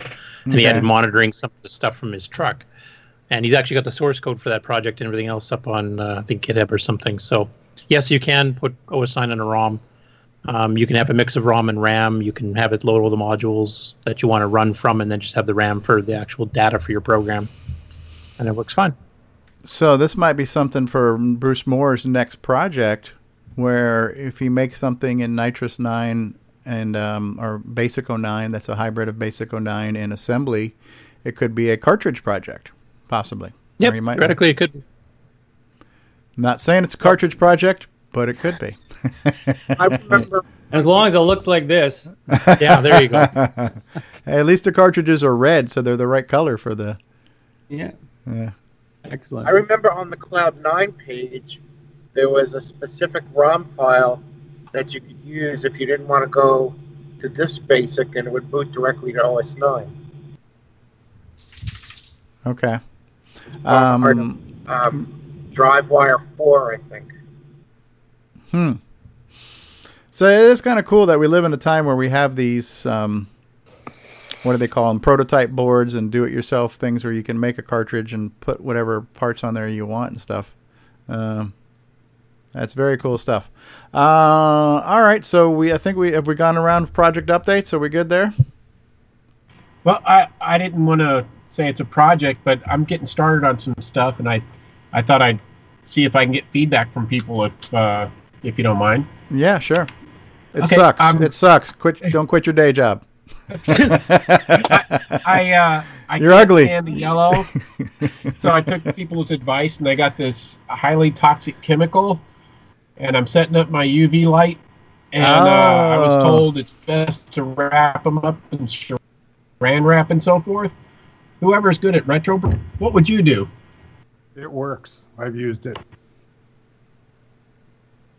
Okay, That was Ron? That was Ron Delvaux. Should should I expect to get skin burns and? Uh, Yeah, do not touch it. And, and especially on your fingers in the sunlight because it turns white. And Oh, really? Yeah, and it looks a little scary on your finger, and then when you wash it off, it still stays there for a while. Then eventually goes away, but it, it has a little sting to it. So I, I would so it work look well. like powder. So wear gloves is what you're saying? Yeah, I would. I didn't, but I'm stupid. It's a good thing you didn't get your beard there. You'd be looking really, Yeah, really. old. Yeah, goggles then maybe. yeah. So you people- basically you, you put that pasty lotion over the Coco parts. You wrap them in uh, saran wrap and you put them out in the sun. Yeah, in the, in the sun out here, man, within 10 minutes, you can tell it's working. See, pe- Oh, people, really? Here's here's one that was yellow, and it's looks beautiful. People have used the saran wrap method, but sometimes you get a mottled appearance on the the case. No, That- I, I think it, sometimes I didn't say all the time, Ron. Sometimes. yeah, so, I guess you Yeah, could. it, it yeah it depends on the level of sunlight also Right. because like uh, Ron lives in Arizona where the sun it. is extremely bright compared The to The sun's other trying to kill you, basically. in Yeah. Arizona, so. yeah. So take that in consideration when you uh, But- put it out in the sun.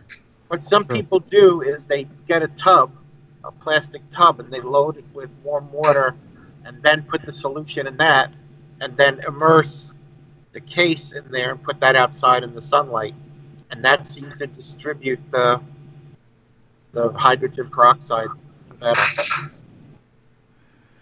and you don't get that mottled effect. Hmm.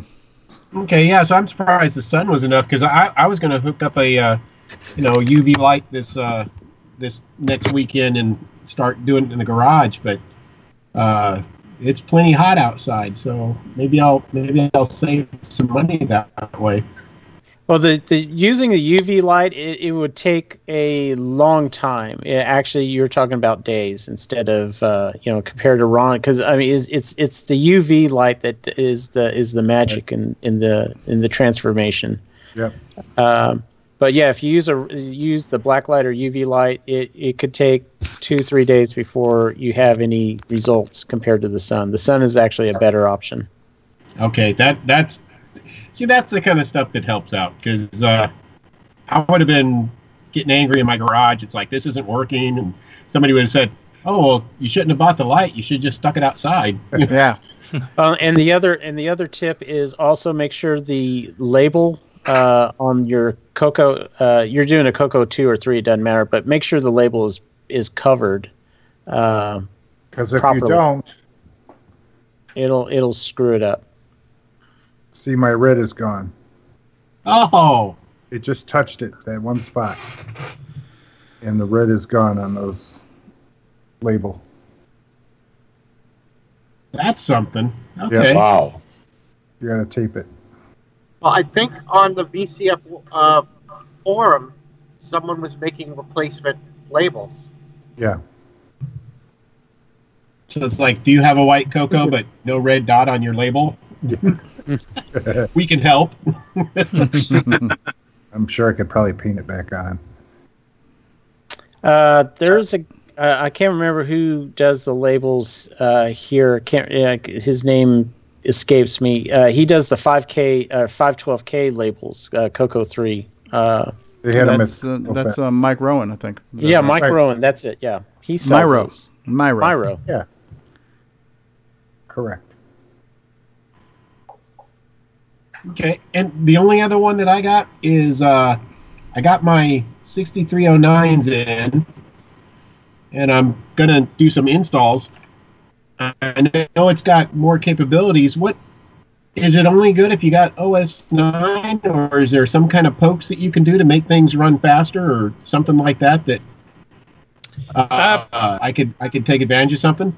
There's there's a few things. I mean, uh, Robert Gault's patch Ed Asm to do native 609 stuff, so you can actually program the 609, you know, of its native registers and additional commands. Um, Sockmaster had published some patches for BASIC, and Nick, you probably have a copy of it more handy than I would. But he actually did some patches to use the 609 native mode and to use some of the TFM instructions for screen scrolling and screen clearing and stuff, so you can get some speed ups in BASIC in certain functions as well. Okay, yeah, because I heard uh, somebody was. I didn't he. Uh, I'm not sure who was doing it. Oh, I can't remember the name, but they were doing the MC10 upgrades, and I think he was porting over a 6309 to the MC10. I Oh, was like, James, 6303 he was doing. That was James James Diffendaffer. Yeah. Oh, okay, different Dapper. Yeah, that's him. Okay, all right. Yeah, Yeah, because uh, I'm gonna I'm gonna be putting these in, but I'm just curious uh, when I'm gonna be able to actually get some benefit out of them. Well, there's some RSDOS programs right now that do take advantage. Like uh, Sockmaster is uh, Donkey Kong transcode actually supports 609 native mode to get a 15% speed increase. Um, his um, mod player takes definite advantage. You can get like literally two kilohertz better quality sound out of it. Uh, so he's actually got a specific 609 version of that program. It also lets the oscilloscope and stuff work a lot better than it does in the 609 version because he has more CPU time. So there's some programs that actually do take advantage of it. In And that's RSDOS as Coco. That's Coco three specific though. Yeah. Are, are you putting this in a Coco 3 or Coco 1 and 2? Uh, I was going to put them in whatever happens to have a socket when I open up some of these machines. Yeah, well, that Okay. would be a Coco 1 and 2. Co- Coco Yeah. 3 does not have a, a native socket. You would have to desolder the CPU to get the socket into Coco 3. Yeah. Um, now, as far as Coco one and two level software, the only ones I know so far that have six or nine stuff built in is NitrOS-9 level one. That does have some stuff built in for the six zero nine native mode. Yeah, because we, we were doing the stuff on assembly, and um, you know, I, I looked at some of the online specs for the 6309, and I was like, yeah, oh man, I want to I want to use some of these uh, wider registers and everything like that. So uh, I started wondering, well, where am I going to get an assembler? And well, no programs are going to use this because it wouldn't use it wouldn't work on every machine. So uh, I I got it knowing that it had advantages, but I Yeah. don't know exactly uh, which ones would be the most beneficial. Yeah, Nick, you you have Robert Gault's Edtasm. Does it work on a Coco one and two as well, or is it Coco three specific? Uh, Coco 3 specific. Okay, so you need a Coco three to do the assembly, and then you could make, Yeah. write a Coco one two program in it. Fine, but Well, you could, yeah, you you could do that, but the assembler only runs on the Coco 3. yeah, because I think it needs eighty columns or something like that, if I remember. I use 80 columns, higher clock, yeah. the so the the the main the main benefits come if you have software written to take advantage of the uh, extra hardware features but uh, a simple benefit too is that it does run cooler right so it runs cooler consumes less Takes one one hundredth the power. Yeah. yeah so if nothing else it might, might extend the life of your Coco or at least reduce the temperature of stuff. Um, now earlier when you were talking about um, putting the putting on the lotion on the retro bright john linville was doing a nice little quote from uh, silence of the lamb right? It puts the lotion on its skin or it gets the hose right? So Um, and then Ed Snyder just joined us again. He says LW ASM and cross assembly tools would probably take advantage of 6309 stuff too.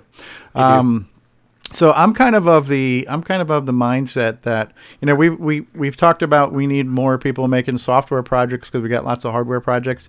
I think if products were created to support a certain piece of hardware, uh, I think that would just help that market, right? So if we started getting some 6309 products, even for the Coco 1 and 2, it is so easy and so inexpensive to add a 6309 to a Coco 1 or 2 because there's no soldering required.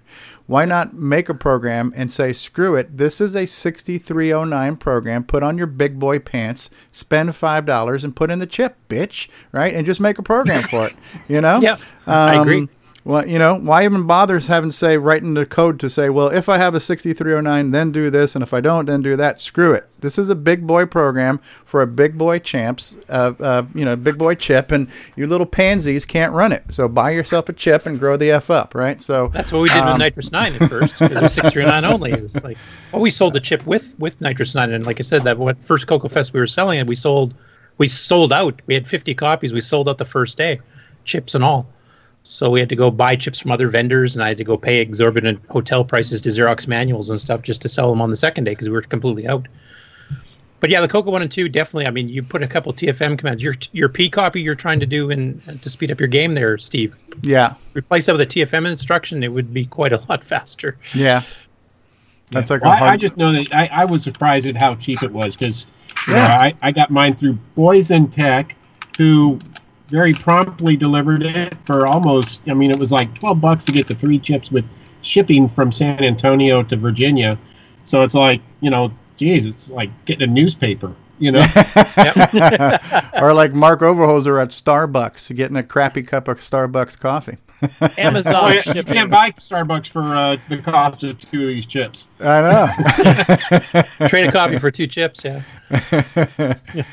But yeah, I mean, I mean, we have those patches for basic on the Coco One and Two, the 64K, where you kick it in a RAM mode, copy the basic ROMs over, that you can muck with the ROMs. You could literally go patch the ROMs, and I think somebody is working on that right now for patching the ROMs to use a lot of 6309 native code because there's a lot of Mm. speed ups. Plus, you can write code smaller, uh, which means you have some room to put in some different routines, etc., that you wouldn't normally be able to do if you're trying to optimize, say, the 609 code itself. So yeah, there's definitely some advantages can be taken. Uh, we need more people doing Coco One and Two development for 639, to be honest. yeah, exactly, exactly. I mean, I, I did some patches recently to NitrOS-9 Level 1 to speed up some of the graphics and text drivers uh, for Coco VGA as well. So that's running literally about twice as fast as it used to be. But you, we need some stuff under our DOS as well.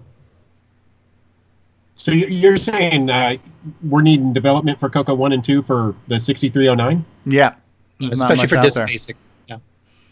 Yeah. Because I'm I'm just now starting to get ro- rolling again, and it's like I'm I'm thinking all kinds of potential projects. Every time I hear something and I think of something, it's like, oh, I'll find out, oh, somebody's already doing that. Well, I don't want to do that. And, well, let me try this and let me try that. And these things pique my interest, and it's like, okay, I gotta I gotta figure out what I want to do. And if there's uh, stuff that people are looking for, uh, you know, maybe we should start a little forum on Discord where it's like, uh, I'd like to have, you know.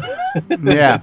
Well, I got Sure. two suggestions if you're looking for a project. We we are very short on RAM upgrades and sound chips. So if you want to work on Oh, any yeah, of those definitely. two. A- actually, on, on on the serious side, uh, Terry, um, there's a product that Jim sells. is called Coco Flash, and um, there's there's a lot of potential for that one to be, uh, you know, uh, software written for that. Uh, it's it's like an SDC card, but it, it writes it to a ROM, and you can address uh, programs or not programs, but ROM cartridges. Yeah, that, that's the one. It looks like a ROM cartridge, and you just Yeah. program the cartridge and reuse it. Right. Yeah, yeah, and it's in need of a user interface right now, and uh, maybe a, an improved process to load up the cartridge with stuff. So that, yeah, that is something that we could definitely use some development help on. Um, uh, I I bought one. I, I barely understand it, and I'm not. And my my lack of understanding is just because I'm you know I'm not that technical. But um, seeing what some of the challenges are, I, I I have some ideas, and I think we have been in Discord kind of brainstorming on some things we'd like to do or like to see. Um, but it, would, it might be cool to actually create a Discord channel where we sit down now and let's get let's put together a team. You know, let's let's you know some of them can be the brain trusts and the Dream brainstormers, the dream team, and the other ones are the people who actually know how to make the software to make this work. But it's a great um, Jacob Rydell's here. Hey, and so. Um, yeah, so that would be an interesting project that I think would really be nice to have this holy grail um, user interface and, and loading process to it. Um, uh, Sac City Tech was saying that the 6309 is compatible with the 6809. Why would you need a selector? Well, I'm talking about if you're writing software. You can write software to detect the presence of the chip and, and take advantage of the chip. That's one way to do it. Or you can just write software that says, screw it, I'm only going to work on this chip, and if you don't have it, I won't work. Um, you don't need a selector for it because it is backwards compatible. It'll automatically run software. Um, I, I So- don't know if he's I don't know if he's talking about the the thing that Jim Brain came out. It's a uh, a, a kind of a cope, not a oh, it's a the, dual two, the two chip thing, yeah. Yeah, Yeah, and and that's really useful for uh, if you're doing software development. Uh, Mhm. You could switch between both, making sure that it works with a true 6809 versus Ah, the yes. And and it's also a really good. You could buy it in a kit form, or you could just buy the board by itself and put it together. It's kind of a cool little thing to to assemble, and it doesn't cost that much. So Right, right. So, and then Ed Snyder is just saying that it's 100% compatible in 6809 mode, except for divide by zero and illegal opcodes throwing an interrupt. So, there is some type of weird situation where Yeah. something written for the Divide by zero, you don't have to worry about because divide is a hardware instruction only on the 639. You shouldn't be doing that on 609 anyway. But an illegal instruction on a 6809 will just kind of skip over the opcode and go on. On the 6309, it'll trigger an illegal instruction trap and then jump to an IRQ type of address, you know, trying to find where it wants to go to handle your your uh, hardware issue, trying to illegal and trying to issue an illegal instruction. So it will definitely behave differently in that case. And some people use illegal instructions to do timing loops of weird sizes and weird times. Mhm. So there's a few programs, not a lot. I've seen maybe three or four out of you know the thousands available that have actually used that that don't work properly in the six round, but there are a couple. Okay. Yeah, and I, I think Mark on Discord. I think he said that uh, the FIRQ acts like an IRQ, which That's programmable. You can change that either way. It defaults to running just like a 609, where an FIRQ only puts the program counter and the condition code register in the stack. But you can tell it, no, I want you to act like an IRQ. So it, on the FIRQ triggers, it'll actually push all the registers. Oh, okay. Which is nice if That's you're what I was thinking. Is like I used to do all of my stuff when I'm doing screen scans. I'll do quick operations between scan lines, and it's like, well, if I'm pushing all the registers, I might not have enough time to do my operations. Yeah, no, it's totally optional. You you set it which way you want. If you have something where it actually does require you to push all the registers, rather than have to go pull through multiple hardware devices all on the IRQ line, you can actually say one's on the FIRQ, one's on the IRQ, and have them both push all the registers, and then you have no polling to worry about. Awesome. Did anybody understand what Curtis just said? Is it, is it drive wire, TTL? Drive wire, uh, drive wire. Yeah, where, where's David Ladd when you need him? All I heard was somebody talking about an F and IRQ, right? So, uh, I like Jacob Riddle's comment. Did you see that? Yeah, yeah, he's he's one of my friends from my uh, Minecraft channel. So he's like, Yeah. uh, what you talking about in English, like normal words? I don't see if it's American. I understand this. So, um, no, the cool stuff. Yeah. So, 6309, everybody should have one. All the cool kids are getting one. You guys should get one too. And Terry, I- if you if you do want to write a six nine exclusive program, I would try writing a game because some of the stuff you could do with that chip even on a Coco one and two, you could do some pretty impressive stuff.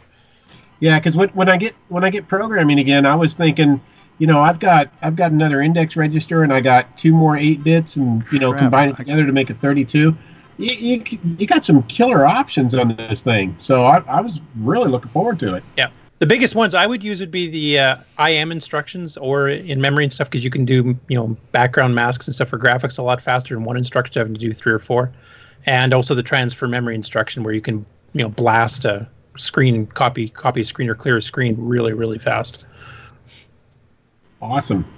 All right, so yeah, I, j- like I said, I just wanted to get some feedback because it's like, okay, I'm going to stick these things in and find out. Well, there's nobody's got software that that's using for them, but I'm going to go ahead and check out the uh, Coco Flash and see what see what's up with that, and see about maybe writing some uh, some code here in the next couple of weeks. Yeah. I think. Uh, Yeah, next- it's it's a kitchen and it's, it's a chicken and egg thing gonna though. do this stuff. What's that? Yeah.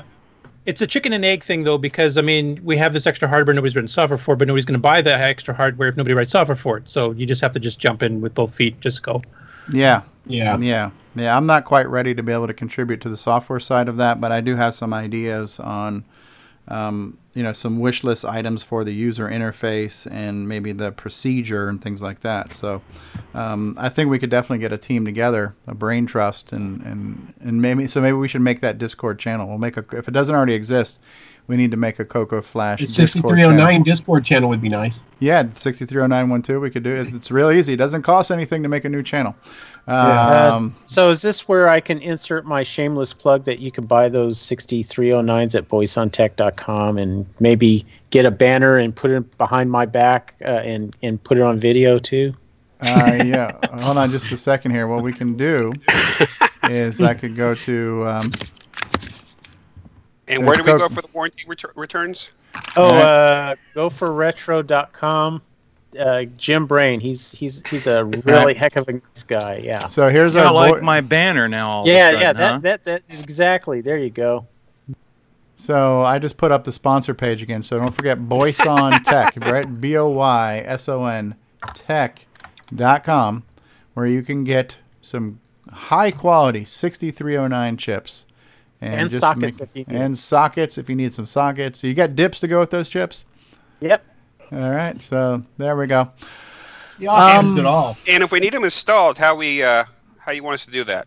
Oh, uh, I, I I'm going to uh, uh, put up a uh, uh, a buy button t- to where um, I will automatically send you a shipping label, and then you can send the board to me to get uh, upgraded. Uh, but right now, you can just contact me. I can make arrangements. Uh, you could just send the board to me. I'll upgrade it, and and and, and also I can replace the caps and clean the board all you know all in one uh, swoop. And I do those for uh, fifty dollars uh, for the complete overhaul like that, uh, Wow. and that also includes return shipping. Wow, that's not bad at all. Very cool. Yeah, normally normally I charge thirty dollars just to do the the CPU upda- upgrades. All right. Hey, I got I got to um I got to call my wife real quick. So I don't know if you guys we can do one of two things. I can run a commercial break, or if you guys want to talk amongst yourselves. But then we have a segment we want to do, a new segment, and hopefully Diego's still with us. And if you want to join that conversation, we've got a new section to the sh- to the segment to the show. Um, so what would you guys like to do? You want y'all want to keep talking? Or you want me to run, just run a commercial for about a minute and a half? I want I want to go get some coffee, so commercial's good. All right, so we're gonna take a quick commercial break, and we'll be back, boys and girls. Hello, this is Grant Leedy with Coco Talk. Got your Coco 3 Oh yet? God, get him off of there.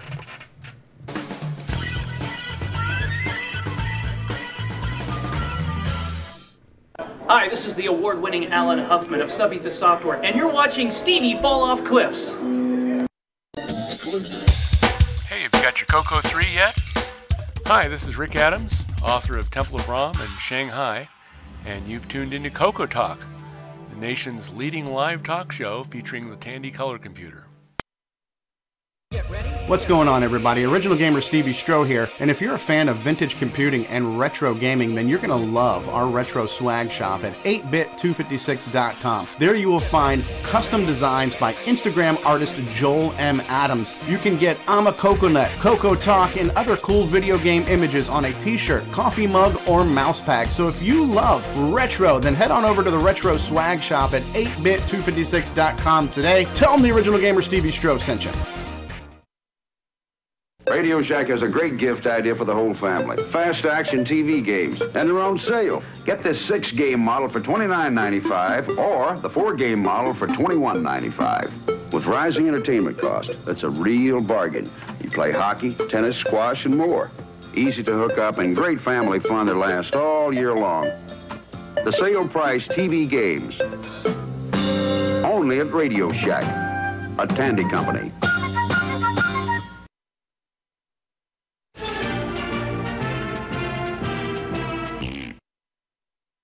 Hi, I'm Mike Rowan, and you're watching the original gamer, Stevie Strow. And when you're done watching, come over and listen to the Coco Crew podcast. Hi, this is John Linville. And Neil Blanchard. We are the Coco Crew. I hope you're enjoying watching Stevie Strow play video games, especially the Coco games. And when you're done with that, check out our podcast at cococrew.org.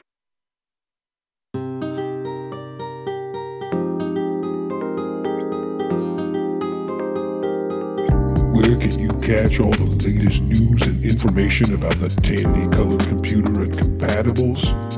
Oh yeah. I'm talking about the Coco Crew podcast. Dig it each month.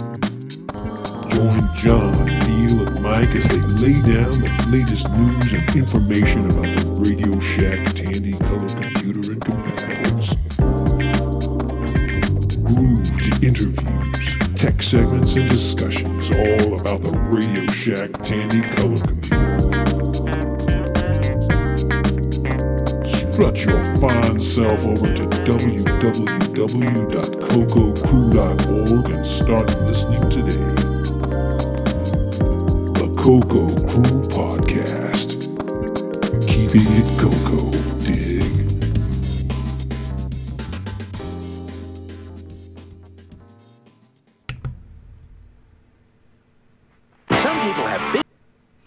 Keeping it Coco. Dig. We're keeping it Coco. And I am almost done with listening to the Coco Crew podcast. I got to the point where I started listening to John Linville's tech segment on um, on it, adding assembly to a basic program. All right, and so I have not finished um, listening to all of that, but yeah, it's been a great show so far. Uh, Coco Crew podcast. If you have not listened to them, then listen to them. Damn it. Um, now we've got a new segment that we're going to do here, and before we start it, w- number one, I want to maybe let Nick uh, Marentes, who came up with this idea, maybe uh, explain it. But I also wanted to see if Diego is willing to be our first willing participant because he did have some things to talk about. You know, he's working on a software project and was sharing with us, you know, a few things and ask a few questions. So, are you w- willing to be our sacrificial first um, te- tech talker on this segment, Diego? Sure, more than willing. All right. So Nick Marentes had a brilliant idea, one of many brilliant ideas that Nick Marentes has had. I was just going Um, to say that was a rare occasion, but go ahead. so we've got a new segment, and we are a professional show, so we will um, you know, we will we will show you the little intro graphic here. But why don't you tell everybody what we're about ready to embark on here, Nick? Well, it's just an idea of uh, it's just uh, a segment where if anyone has any, um, it's a bit hard to explain. I haven't even clarified it in my own head. But if you have an idea, if you're working on a, a specific subroutine, whether it be a, a sound routine that you've just done, or you have a few ideas like uh, how cycle, how to um, um, optimize uh, CPU cycles, little little things like that. You can just discuss the uh, the routine or the the idea. So it's sort of, it, it's more of a software segment that covers a few detailed um, aspects of a project that you may be working on. Um, yeah, a bit hard to explain. I don't know where it's going to go, but I figured, well, let's throw this nifty, uh, uh, catchy title and uh, infographics. And uh, Diego has a project he's working on at the moment that he's writing a, a game in BASIC. And uh, on the Facebook page, he mentioned a problem that he's having regarding moving one of the characters on the screen. It flickers a lot. So I thought that might be a good um, discussion um, for this particular segment, whereby he explains the problem that he's trying to you know overcome and uh, everyone just has throws their ideas in now i think uh, it's been pretty well described on the facebook page now anyway but mm-hmm. yeah let, us give give this uh, uh, segment a, a, run and see how how it comes out. All right, sounds good. Well, let's start off so, with the uh, yeah. uh, intro graphic here because this is very important. And, yeah, and you might also need to access the Facebook page to. Um, Diego has a, some videos on the yep. uh, Facebook page that shows the problem. So mm-hmm. afterwards, yeah, put that on, and then we can talk about what the problem is. All right, I got that queued up. So here we go. Get ready for a brand All new right, segment. Let's go. Keep your pants on.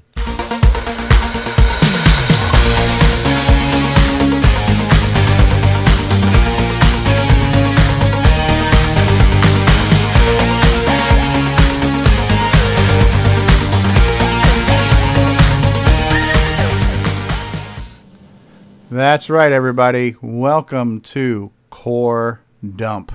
That's right. Perfect. Where we talk shit. we've been we've been doing that for uh, for two hours and sixteen minutes now. Maybe you should put that that uh, intro graphic right at the start. Welcome to shit talk. All right, so um, so is so, with. Go ahead. Diego might want to explain what the game is he's trying to do. Then you can play the video, I suppose. Okay, sure. Uh, yeah, I mean, actually, this game it's it's kind of a follow on. The the original one I wrote it like uh, four or five years ago, and I started thinking about making a little bit of an update. Got carried away and started adding a lot more things. The idea is that uh, there is a little mouse somewhere on the screen, uh, usually behind walls or sort of like that, different obstacles and you have the gat the cats that in order to catch the, the mouse they have to jump um, over the obstacles and try to land on top of the mouse before the mouse actually reaches the cheese. Okay. So yeah the um, the problem i mean i realized that i was optimizing the code and actually I was getting more frames per second, but I noticed that that actually was making the flicker look worse. Uh, at some point, I even created a, a table where I was pre-calculating all the positions of the cat during the jump. Okay. So then, while actually jumping it, I was just reading from that table. Uh, so it was almost instantly but the flicker was horrible. So I actually yeah. added a little delay between frames and noticed that the flicker didn't seem that bad, but of course that made the, the animation slower. Right. Now, this is a basic program for the viewers um, to realise this, this isn't a isn't an assembly language program, so he's dealing with the uh, speed of basic, and you're using the get and put commands to right. move the cat. So, um, yeah, at this point you might want to play the video so uh, you can see the flickering. Right. So I'll play the first one. The the arrow, uh, the right break, yeah. Yeah. Okay, yeah, so you see the cat kind of blinking as he's moving.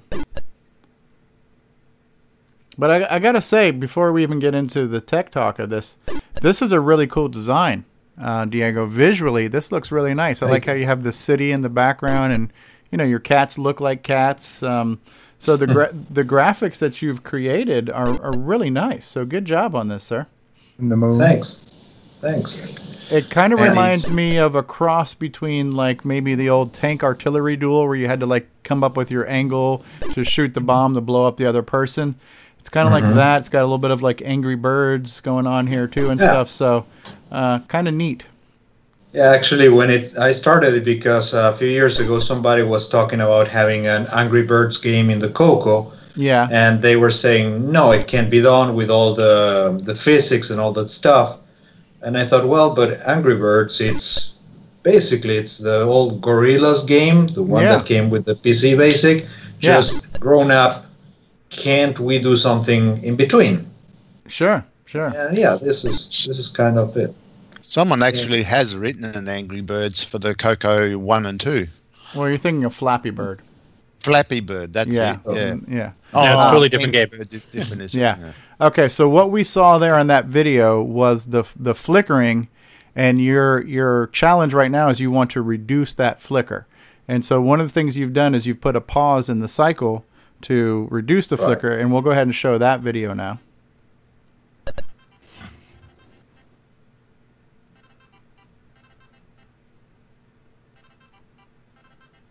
Okay, so now we see some of the. Um, so now we see that the it's not blinking as quickly, but now it's slower in its arc, right? Hmm And this is a similar challenge I was running into with my cosmic aliens too. Was you know, and at least with there I have the ability to double buffer, so I can get rid of the flashing completely. However, it, it's at an expensive speed. Right, and I actually, uh, it was after watching your your video, the one where you dumped the double buffering and got the extra speed, but the Uh-huh. blinking, that I thought, yeah, okay, I actually liked it better before, even though it was slower, Uh huh. because uh, the flicker is uh, wasn't bad at all. I mean, there was no flicker. And next time I, I sat uh, to write my game, I realized, yeah, you know what, the flicker here, it's pretty bad. What can I do to make it better? Is there anything that can be done to make it better? Now you're all. Um, I noticed that the cat can is superimposed over, say, a window. Whenever he, he flies in front of a window, you've actually make it superimposed over it. Um, so in other words, I'm assuming you're you're also capturing the background and saving that and doing something more than just pasting the, um, the doing a put. So in other words, Uh, you're doing a lot more than just a, a paste of the cat. Uh, sorry, yeah, the, my my my call keeps uh, dropping for a few seconds Oh. every now and then. Uh, this is something that I wanted to mention about uh, the way uh, that I'm putting the graphics there. Uh, Paul uh, Thoyer, I think it is the pronunciation of the name. Yep. No, you always have problems pronunciating names in Spanish. Now I have the problem the other way around. Um, he gave me um, patch, you could call it, that if you load it, it will make the hput command when using the preset option to treat the color zero as transparent. Oh, neat. transparent. All right. So that's what I'm actually doing here. I'm just doing a, a regular hput with the preset option, and it's it's doing it by itself. It's getting Okay, so work. so so, but do you still have to get the background and put the background back to restore it? Um, Yeah, yeah, I do. I do. Yeah. Okay, but you're not having to do any fancy trick to to get to achieve transparency, though. That's right. That's actually pretty cool. Now, I, I haven't done get and put too much on the Coco 3, but I know on the Coco 1 and 2, you can speed things up if you have everything equal eight uh, a full byte. You know, you, you capture everything in byte by byte blocks and you put them at byte locations. And so I'm not sure how many pixels that translates to a byte on a Coco 3 with 16 colors. Um, Two pixels it- per byte. two, Two, yeah. pixels per byte. So if you if you captured your image at um, so it's two pixels per byte. Yeah. Do you know how many pixels wide your cat is? Uh, 16. So you would need to. So that's thirty-two bytes. Mm-hmm. Eight bytes. Eight bytes. Okay, yeah. So it shows you how, where my math skills are. So yeah, you would have to get it at exactly the uh, the 32 pixels, and then you if you put it evenly every two bytes, you could do it without having to get it with the comma G because when you get it with the comma G, it, it takes up more CPU resources to, to put it on the screen. So if you skip the comma G, you can do the fast put routine. However, you're limited on those positions. You can't do it at every odd pixel. You can only do it on, on every byte boundary. And so on like on a Coco 1 on a P mode 4 screen, that's that's every 8 pixels is 1 byte, right? And so you would you, you would be limited to moving 8 pixels left or right, but it would be a faster putting. Does that option exist on the Coco 3? Do you guys know? Uh, I don't think it does, and actually, it's it's even worse because what I found out is uh, once I get the graphic, if I put it on a, on an even pixel, I think it is. It depends on where I got it. If I get it from an even or odd, if I put it on the other one, then the the graphic it's all distorted. Yeah, yeah. It, it's kind of like if in um, yeah, I, I will need the G option, but I don't have it available. So I actually before uh, put in the graphic, I have to check if the coordinate is even or odd. And if it's uh, even, I have to make it an odd position. I have to Mm. just Well, you put it maybe- one pixel right. Maybe streamline your routine to only make it move 2 pixels at a time so it's always even. Yeah. Yeah, that could Yeah, work. and you wouldn't have the extra calculations. Yeah, you wouldn't have to do the Yeah. calculations. Yeah. And so, so are you uh, capturing the background first and then placing the cat over an area and then having to restore the background with a with a, a put and just loop that whole process over and over? I'm sorry, I, I, I got cut again. You were saying if I Ah. get yeah. Was the cut on my end? I'm just wondering if it's my microphone doing No. It, it's it's me. It's Oh. me. It's been happening to me Oh. all day. It's the Oh, Trump. okay. It's the Trump tariffs on South American Skype calls right now. So, uh, So yeah, so basically, are you capturing the background first with a get, and then putting the cat on and using that tran- transparency trick, but then having to put the background back on, and then loop that whole process over and over. Right. Yeah. L- let me actually. You know what? Um, I'm gonna try to share my screen. See Uh-huh. how that works. But yeah, I think if you hard coded to, ever, to always move two pixels and always move on an even pixel, it it should um, it should speed that whole process up. So here's my main loop. Goes from here to here. What editor are you using there? Uh, this is just Notepad++. I mean, I'm I'm actually not coding in Notepad++. I'm coding on VCC, but from time to time I dump my code to text so I can when I need to search for something or Yeah, see how it is. yeah. That's it's exactly much what I easier than than trying to figure How it do you out. how do you dump out of the out of VCC? I save the file in ASCII format, and then I use Image Tool to dump it. Okay. Okay. I'm going in the reverse direction. I'm using an ASCII editor that is actually letting me direct, directly manipulate the disk image. Um, so You can actually, actually, while, while we're on that, uh, VCC allows you to set up a um, uh, modify the print routine. You can do a L list or whatever, but you specify a file on the um, on the PC, Ah, and it will so- print print your file to say I, I usually dump it to the desktop, uh, and then you just grab that or just double click on that file and it opens up your your editor. So no need to muck around with transferring the Yeah. files. Yeah. Uh, VCC has that option. Yeah. Anyway, so there's one tip. Yeah. So one of the things that I just recently learned, um, Diego, is Yeah. that um, some some basic optimizations. If you can um, have basic work with a variable versus a constant, it's actually faster than having to have to translate that constant number that you have in your code over to something else. So I actually retooled Cosmic Aliens for all my screen positions now are stored in, a, in an array variable, and I can pull them up quicker, and I can refer to them uh, as variables versus constants. And even when I'm adding positions, I'm adding positions. Uh, my offsets are being added as variables versus constants. So rather than saying you know plus two, I'm saying plus another variable that equals two, and supposedly that's faster for BASIC to handle um, adding variables versus adding these constant numbers in the code. Um, so that's just a little hack in um, changing some of your your stuff. Uh, I Okay. noticed you, I noticed you're doing from a minus seven to a plus eight, so that's your 15 or 16 pixels, right? So that's that's Right. kind of the dimensions, right?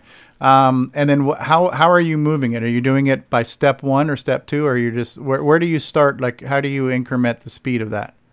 Yeah, um, I have. This is the the horizontal position. Okay, location like LO for location. Yeah. So no, actually, this is for uh, loop. If, if you're going through, Ah, if you went through all the levels and you play again, it makes it uh, more difficult. Yeah. So this this can be ignored basically.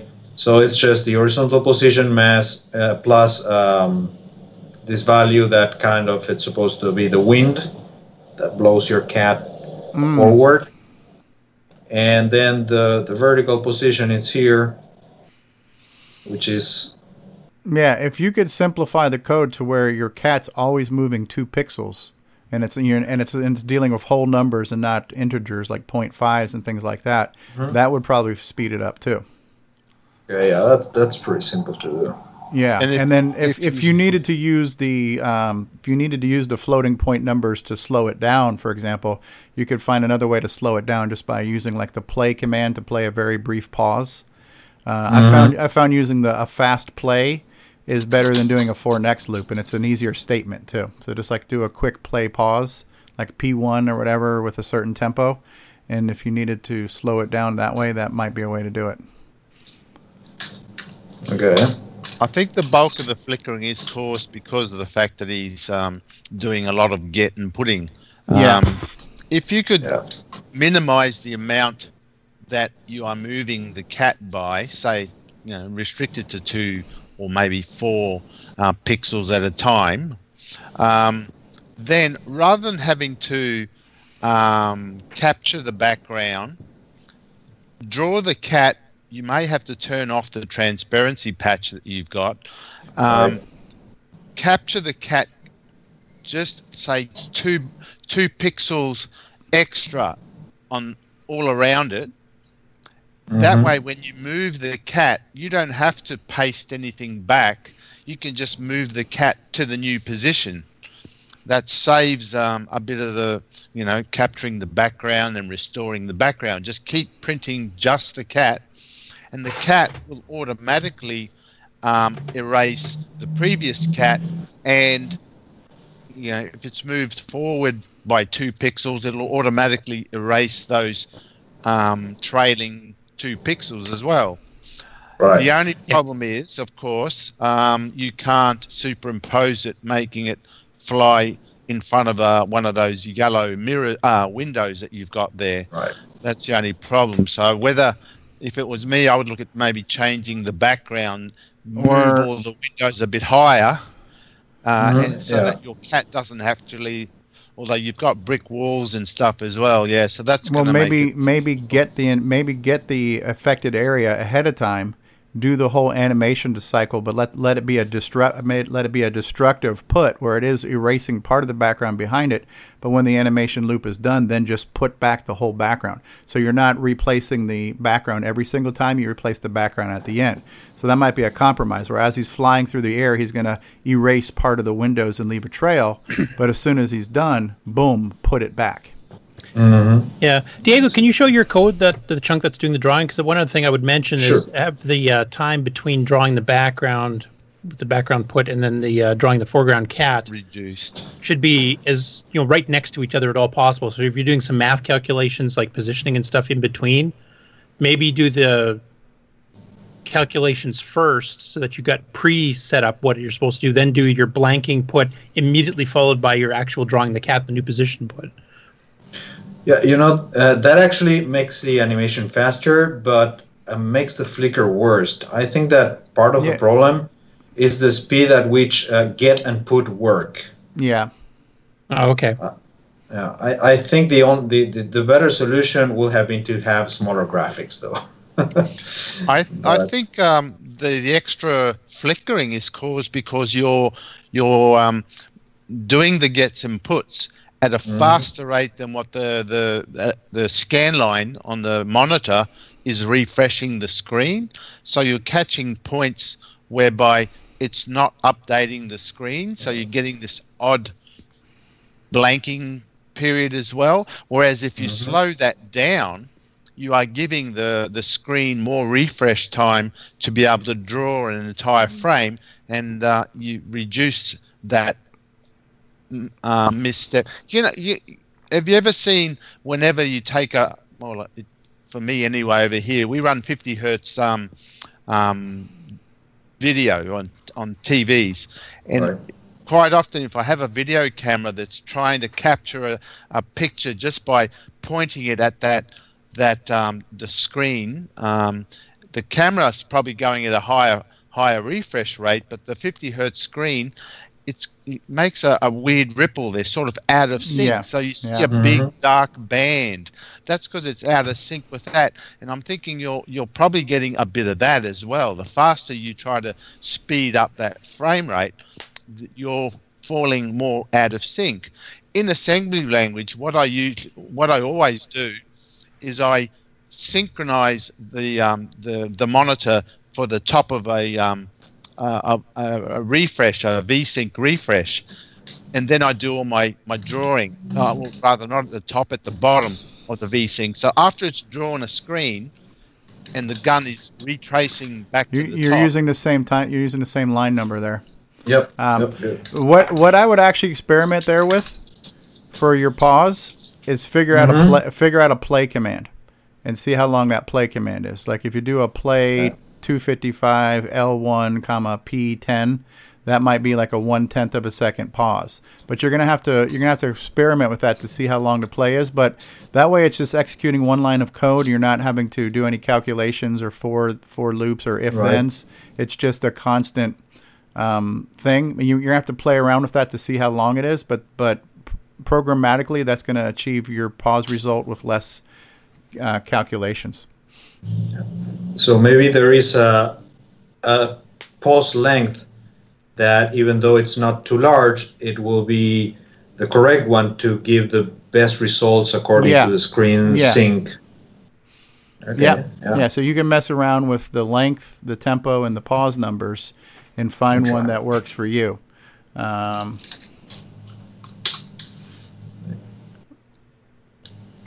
As I'm here, I'm and your give it a try. graphics, your your graphics look really nice. I have to say. Your, did you use the Simon Jonassen semi-graphic screen to design that? No. Okay. No. Just did manually. I um Save the cheese, right? So you have to take out the mice before they get to the cheese, huh? right, yeah, this is this is the new one. In the old one there was no cheese. You Yeah. were just trying to catch the mouse. But I have to say, this looks really nice, man. It really does. Thanks. Oh, you're It's just using like cheesy. a bit cheesy. and there's your cats, huh? Right. So I put the cats on the left side, then I choose which one is going to to do the jump based on the wind. And there they go. It looks a little better. Ooh. Okay. The flickering was a little better. I guess. Uh, what um, do I need to use? Uh, you need to do like a P1 or- P1 or something. Yeah, you need to put a number after the P. Yeah.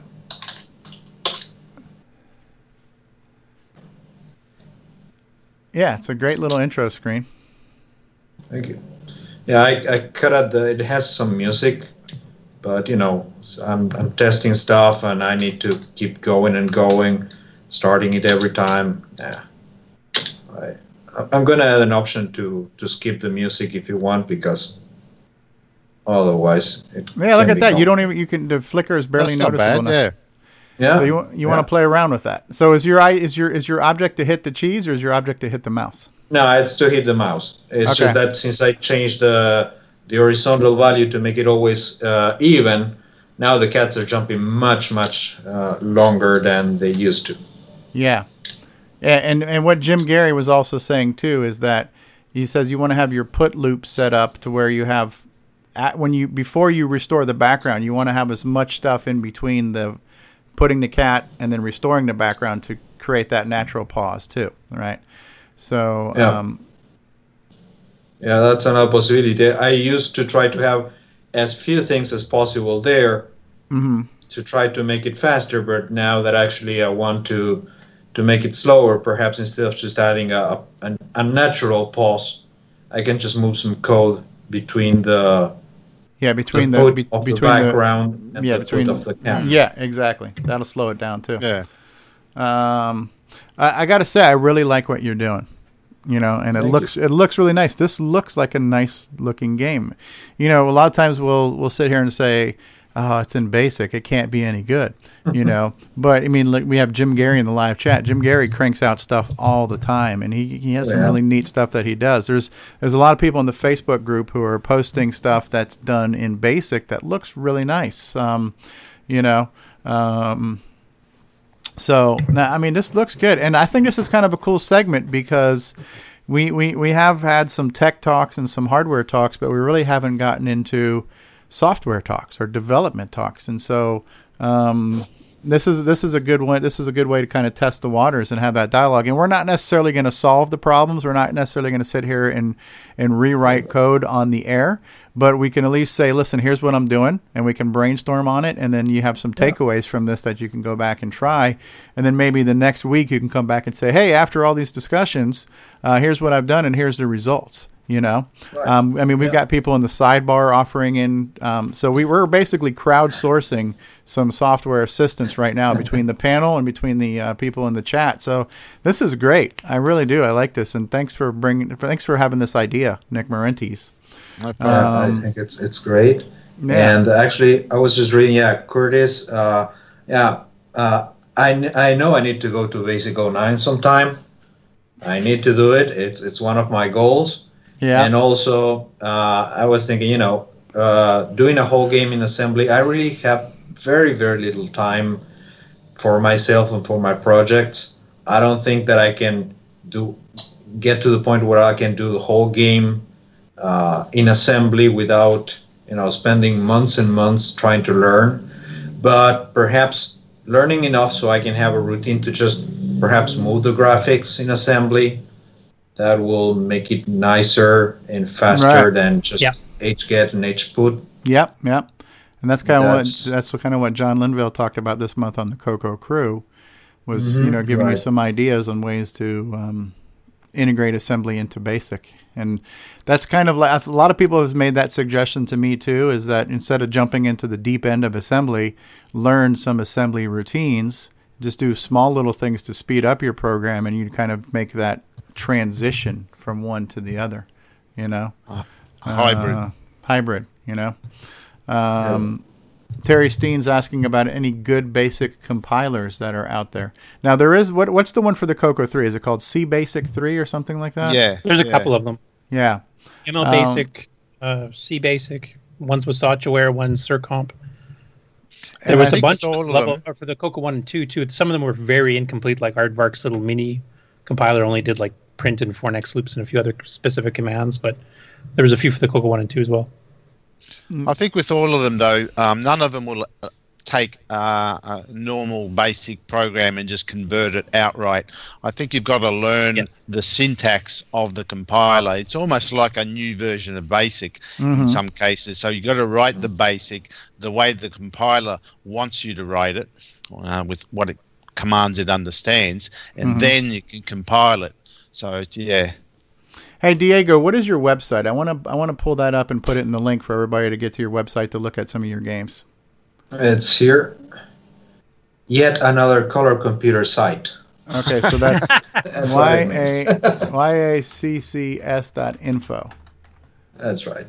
Okay, so I'm going to copy and paste that into the YouTube chat, and then let people get to that. Right, so that's um, yet another color computer site dot info, and then from there you can get over to some of his other projects. Let me go back to full screen for just a second here. Right, so um, oh, you're sharing yours, right? So we Yeah. have my programs. What is a Coco? Favorite programs. My Coco hardware. Right. So if you click on my programs, that would. This is neat too. I I like this how you have this screen here. So like for example, if I want to see felines, I would click on felines, right? Right. And that's that's actually uh, a link, and that takes you to the thing. So that's really neat. How and you have your arrow keys, and what does that do? That takes me back up, and here's my escape break key over here. that's pretty clever, and you've made your whole page have the Coco green background and have a kind of a Coco Yeah. font. Um, so uh, yeah. So what are some of the other games you have on here? That which, which oh Mind Camp, Uh, right? This Mind Camp is looking. This was the original Yeah, Camp. this is the original one, right? Yeah. This is the oldest one. Then uh, just hit the yeah okay. The MC2 will be the last, the latest one. Okay, now look at this. These graphics look really nice. You know, you have a gift, my my friend here, of um, making some things. Yeah, that looks really nice. Thanks. Yeah. Well, it's been like 30 years, just basic. I gotta learn. Yeah, right. That's cool. So you can actually did you can actually oh somebody's asking did Roku just die? Um, I'm not sure if if um and and Roger Taylor was here before Coco Tower. I don't know if he put a um I don't know if he put a time limit on how long the Roku stream was going to go, but we're we're coming up on three hours, so he might have uh, his time limit might have uh, just ended. Um, no, that's cool. So thanks for sharing that, um, Diego. And um, that's cool. Anybody have any other uh, things you want to add to that? Questions, comments, um, panel discussion, Q and A. That'd be pretty well covered it. Yeah. Yeah, I mean, just a suggestion I made earlier, like you said, it made the flicker worse, though, which uh, I guess would, would be bad. But uh, trying to do your math calculations between, like, if I understood your code correctly, the first get it was or first put was to blank the background. Um, 1020, I think it was. so yeah, this one, uh, yeah, it, it's uh, it puts back the the background. The yep. background. So okay, and then, your that h get in line 1040 is getting the background you're going to be going over top of, That's right. and then you put the And then I put the the actual graphic at the end. What's that? Or did I is that the preset one? Is that the 1040 as well? The CP comma preset. Oh yeah, yeah, right, right immediately after it. Yep. Yeah, so you might want to you might want to put some of the calculations between the put. So right. Yeah, because Well- right now it's going to put the blank of the background, which is basically erasing your cat, and then you're doing the if v calculations and gv equals int, all while it's blanked, Mhm. which will add to the Yeah. flicker. So yeah, I'll see. So if you have another set, of, if you have another cou- a couple of variables for what the old position was that you're going to be getting or putting the background back on, you could just kind of save your h put until right before your h h get Yeah. to put the cat, and that might yeah, ma- yeah, maybe do maybe do all the math first, then erase it and then put it, and that way on your next cycle it's got to do some more math before it blanks it. So it would delay the time because it seems like you've got a blank, then you're doing math, and you've got a put. So if you kind of just change the order of some of that, that might create that natural pause and allow the the thing we want to see to be on screen longer. Yeah, actually, yeah, I have this this routine here that the 1050 it goes to move the mouse. I can actually just put it between the graphics. and that will give it some delay. Yeah. Cool. It pro- probably pay, pays to just copy the variables in the hput command to just temporary other variables. Then you can do your calculations. So you effectively got two sets of calculations, but you do the hput with the backup copies of the original values, and then immediately after it put the mm-hmm. hput. I mean, you're using Yeah, exactly. variables, but at least at least the, the yeah the delay between the put and the the two h puts are minimized. Yeah, and that's what's creating, I think, the flicker the most because you're Yeah. you're blanking it out, and then you're doing all your ifs and ints and all that stuff, and then you draw it back on, and in between there's there's no cat on the screen. No. Right. So if you just move the blanking after the math, and then the put is on there, then you have that natural pause in the next cycle where it's got to do math before it blanks it and puts it again. Yeah, and that's where Nick is is is saying that you have to keep copies of the variables because you're changing the Yeah, position, you're putting the background on. the two. So just yeah, copy them beforehand. Yeah, so you have to make like a, a backup copy of his original X Y coordinates that you're putting the background Yeah. on first. Into it, into an GH into- and GV. Yeah. But hopefully, Yeah, I need to uh, have we, with those. That should have- cut the flicker down. and You wouldn't have to introduce the pause states. Hopefully, if it's if it cuts it down enough, and then you can have the speed and less flicker. What is that thing? It just oh, that's like a, a trampoline that he just jumped on. Yeah, yeah, that that's one of the things I don't like too much on how the graphic is looking. Need to figure out something, and I need to clean this up. This is just garbage. Yeah. Nah, it's nice though. It's a it's a good quality. You know, it's got a good quality look to it. It doesn't look like a homemade game. Um, so that's cool. That's cool. Now do And that on a Commodore 64. Right? Right. yeah. All right. yeah, well, I'm, I'm actually writing, uh, doing some a video series of, of course, in Spanish. I'm not going to get in anyone's business here um, about uh, learning to program in BASIC. I'm trying to do it for uh, all the popular computers down here in South America.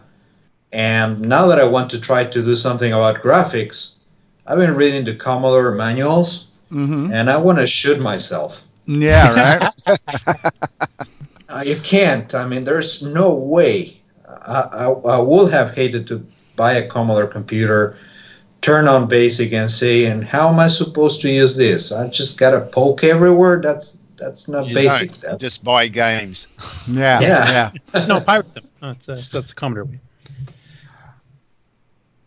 All right, you could probably stop your screen sharing now, right? I think we've probably seen enough of that. But um, I, I like that, and hopefully you'll have some takeaways, and maybe if you- you're in Discord now too, right, Diego? uh, no, not yet, but I will. Okay, so yeah, we can carry the conversation on in Discord, and hopefully by next week you'll have something to show off that um, you know some of the uh, changes that you made. Um, Well, uh, successful core dump. Yeah, it was a good core dump for sure. Uh, now play the um, flushing sound. I'm just kidding. Yeah. No, that's good. That's good. It's I like that. Uh, I, I I had a similar thing. I'm I'm kind of going through the same thing of cosmic aliens. I'm trying to figure out some ways to improve uh, variables and and reduce reduce calculations. You know, and so it is really interesting that you can do a fair amount of optimizing in basic just by changing the order of things and and stuff. And and um, you know I for a long time I programmed every day of my life from probably like 1981 till probably 1999 you know? So I probably had a, almost a good two decades of, of programming all the time. And your brain your brain stays fresh with thinking like the computer because in a way you do have to kind of think like the computer in order to take advantage of that machine. But you know we're we're going on probably 20 years since I've done any programming myself so my brain is not naturally thinking the way the machine does. And so um, you know so sometimes you have to optimize the way you think about interacting with the machine you know change your paradigms. And, and sometimes little tiny changes can make a big difference especially in basic because basic is such a slow language i- in itself so when you can make these little tiny hacks you can really speed up a lot of different things uh, and i'm finding that by playing with that and changing the way i organize my lines and things like that it can make a difference you know Yeah, and, and learning the confines of BASIC and working within them is another too. Like, don't try to pull off something that would require machine language or a sprite chip or something. Like, understand what the commands are limited to, and then you know, kind of build the game in such a way that it takes advantage of that. Right. Can, can I ask a a question?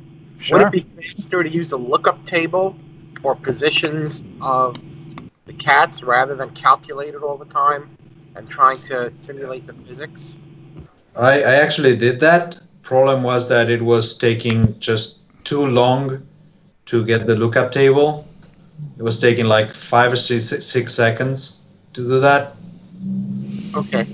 No, maybe, So- maybe you, it seems like you and I have some similar things going on in our programs, Diego. So maybe you and I can get Yeah. offline, can offline compare notes and try a few things because um, if, if you want, I, I I can show you kind of what I'm doing right now with mine, and and um, and so I'll just I'll try to make this make sense. But um, and this kind of answers the question that Al was talking about.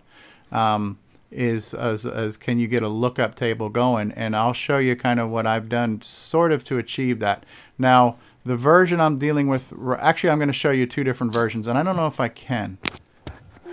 I can't uh, right now I'm using one of John Strong's tools that he's given me which is very helpful. It doesn't it's not quite like Notepad++, plus but it the, the nice thing about this is I'm actually working on the disk image. Okay, so what I've done for for my um, situation with Cosmic Aliens is I've realized that my screen is basically um, 16, uh, 16 blocks across by 12 blocks. So what I've done, the first thing I've done is I've created uh, the ability to read those numbers into arrays right here, if you can see it. But I'm basically saying um, I'm going to take the number 0 and I'm going to multiply that by 16. So that gives me 0. My first position will be multiplied by 16. That gives me 1. My third one will be multiplied by 16, which is 32. You know, so I've taken all of the screen positions for myself. I've done a little routine to do the math and put them into an array. So I know where they all are and I can look them up very quick just by saying, you know, I can uh, come up with two x and y coordinates and know where they're going to be on the screen. So by me putting all that stuff into variables and into array variables, I have the ability to quickly calculate x and y positions without doing any math. Um, and and by me el- eliminating the math and also by doing it through variables, those two things have sped things up because one of the things that they mentioned in the Facebook group is that if you're having your computer multiply, multiplies and divides are very slow and basic. So I- Especially with this sensor floating point. yeah, so I did all my multiplications in advance and then stored them in a, in a variable array. So the multiplication was done once at the beginning of the program, and now I'm just doing adds. And I'm also only adding a variable now instead of a constant. So between those two things, that has sped up things considerably. Um, so this is kind of like my lookup table, is I have all of my grid positions uh, of my x and y coordinates, and I actually have not only the starting locations but the end locations. So I don't have to do any math to know where the end of my put is either. I have basically a top left coordinate and a bottom right coordinate all pre-calculated and stored in an array, so I know where everything is going to be. And I've designed my game where everything is always going to fit into these same boxes, and these boxes never move. So yours is going a little bit more gradiently by a pixel by pixel basis, where mine is going block by block by block. So I'm moving 16 pixels every time. So not the same thing, but a similar approach could yeah. probably be stored to create these lookup tables in advance, do all the mouth in advance, and then just compare them to an array. Um, and by having them in a variable state versus a constant, and by doing them with an addition versus a multiplication, those two things will probably speed you up, if that made any sense. Yes, it did. So um, that's kind of like what I'm working on right now, and that's all kind of internal stuff that nobody's going to see that in your program. You know, there's there is no visual benefit that somebody can say, "Oh my God, this guy just changed the way he's handling his variables, and and look how pretty the colors now are now because of that." Right. So there's there's there's no benefit visually, but hopefully performance wise, little hacks like that might gain you some some benefits. You know. Yeah. Once, really once Allen it for. Huffman gets his, uh, maybe it's online now. It was offline yesterday, but he had his whole optimizing basic, which had a whole bunch of cool tricks, some including I had never even heard of. Like if you want to do a constant zero, don't put in zero. Put in just the dot. The period. Yeah, but it's faster. I put in just a period. Yeah. Okay. And he has a ton of things like that, like little, Yeah. little tips. Yeah, Jason had given me a disk image that was off the Color Computer Archive, where was a program giving you a lot of tips to speed up BASIC. You know, and it, and it mentioned that. That's where I got that tip from. The thing that Jason sent me was, you know, don't add a constant, add a variable, because it's it's faster for the interpreter to look up the variable in memory than to convert what's in your code back to a number. Right? It's because everything the basic interpreter has to do is it has to interpret what you've done versus what your processor is doing in assembly. So little tricks And, like and that. it keeps reinterpreting too. I mean, that's the problem with BASIC because it's not compiled in any way, shape, or form. If you do a go to to a line that has you know you know a, a constant, it has to recalculate the constant again, even if it's already done it before. That's one advantage BASIC 9 does because it goes through and figures out what are all the constants, pre-makes them properly, and then they become the equivalent of variables, even though they are constants. And so it basically has to be retranslated every single time. Yeah. Whereas a variable is stored in, the, in memory now, so it's just pointing to something in RAM. So it's not having to. It's pointing to the already converted, fixed up Yeah, version, so it's already converted. It's already stored in RAM. So now it's just pulling it from RAM without having to translate it every time. Um, so yeah, no, it's neat. So I think these are kind of cool discussions. I don't know if we put anybody to sleep. Now I feel like this is my chance to be like David. this is my chance to be like David Yeah. Ladd and make somebody's Go head to, explode. on go sub, Yeah, on go ray, to on go sub. get. array, two dimensional array, variable versus constant. Uh, um, cool. So did we help you at all, Diego? Yeah, pretty And- much. I think uh, at least it's going to get somewhat better, and ideally, it's going to get much better. Yeah, and, and Jim Gerrie says, but don't use too many variables. It's a trade off. And I think I just discovered that last night when I tried to do that too. I tried to compare one array table versus another array table, and now it's slowed it down. So I think I've got to take one step back. Um, but what I ended up doing was uh, for me to do my offsets to my aliens, I've loaded all those offsets into arrays as well. So I'm not having to do the math as much. I'm just having to add one value from array that automatically adds or subtracts to my XY coordinates. And when I did it just that way, it sped it up. But when I tried to take all of my table of XY coordinates and put that in another array and compare two two dimensional arrays within the same get put statement, I've now slowed down my uh, game. So you can you can over efficiency size what you're doing and have a and have a, a negative impact on your performance. So I guess it's about it's a Yeah. it's a And there's other a- tricks too, like you know, if you re if your program is roughly finished, renumber with you know just single uh, as as low as line numbers as you can.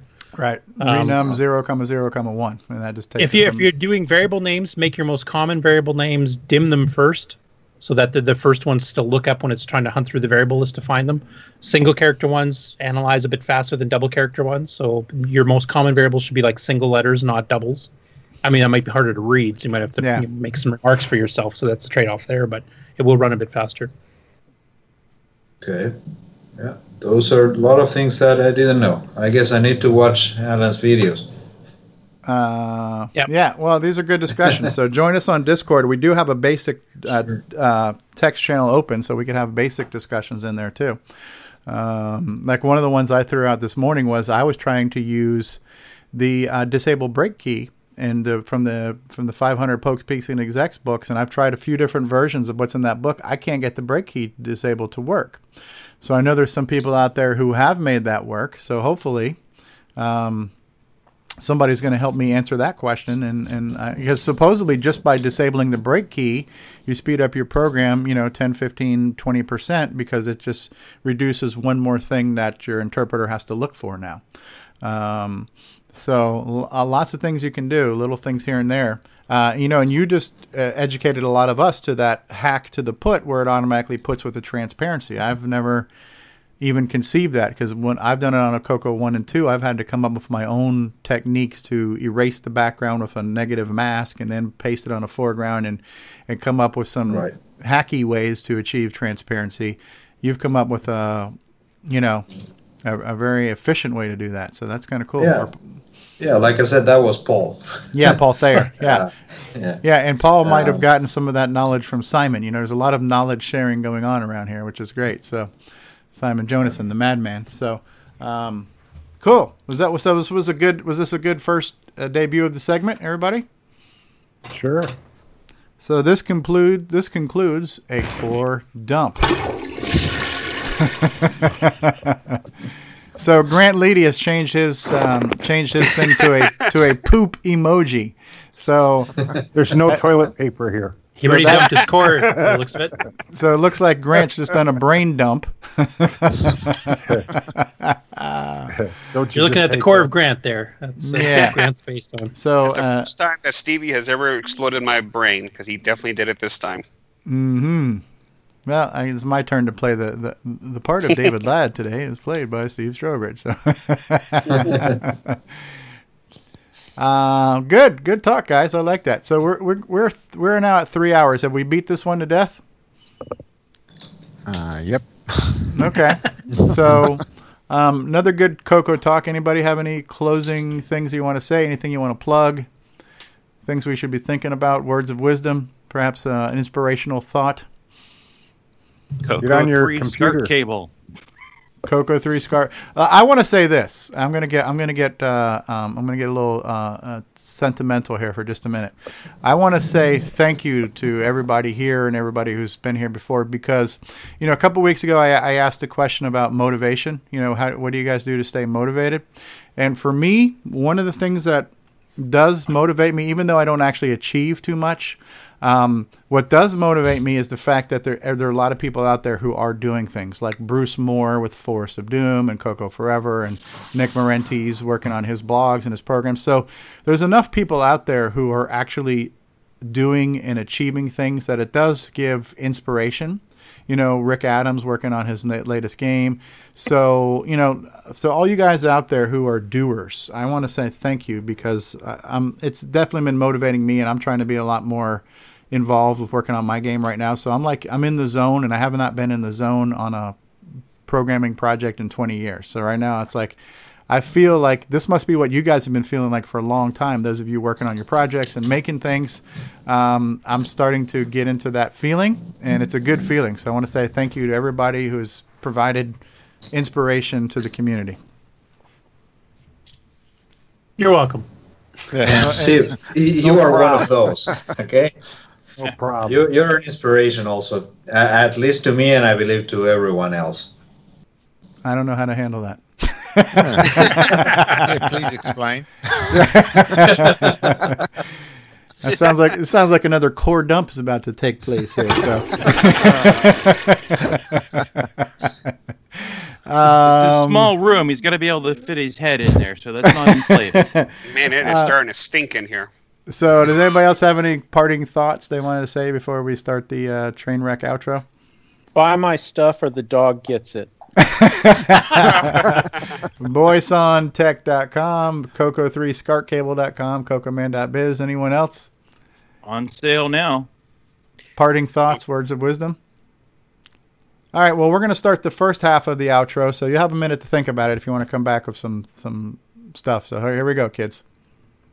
This concludes another episode of Coco Talk, the world's leading live talk show featuring the Tandy Color computer. For all things Coco Talk, visit us on the web at cocotalk.live. We'd love to hear from you. Send feedback, suggestions, even segments via email to cocotalk at cocotalk.live. If you love the color computer like we do, then visit imacoconut.com for God all your you. color computer links needs. Consider supporting the show with a purchase of merchandise from our retro swag shop at 8bit256.com. If you'd like to become a patron of the show, visit the Patreon link on our site at cocotalk.live. Coco Talk would not exist without the community and its cast and crew. Thanks go to Curtis Boyle, David Ladd, Mark Overholzer, Grant Leedy, Bruce Moore, Nick Marentes, Ron Delvaux, Rick Adams, Jason Reichert, Richard Lorbieski, Jim Brain, Karen Anscombe, There's Simon Diego. Jonassen, Wayne Diego. Campbell, Steve Batson, Brian Joyce, John Strong, and Barry Nelson. Special thanks to Steve Bjork for production suggestions and Brian Joyce for our best of episodes and bonus content. Please help support the Stevie, Coco you community by visiting of some of its contributors. this. The Coco Crew podcast at cococrew.org. I can't hear you right now. Glenside You Color Computer that? Club, host of Coco Fest at glensideccc.com. Jim Brain and Retro Innovations at Go, the number four,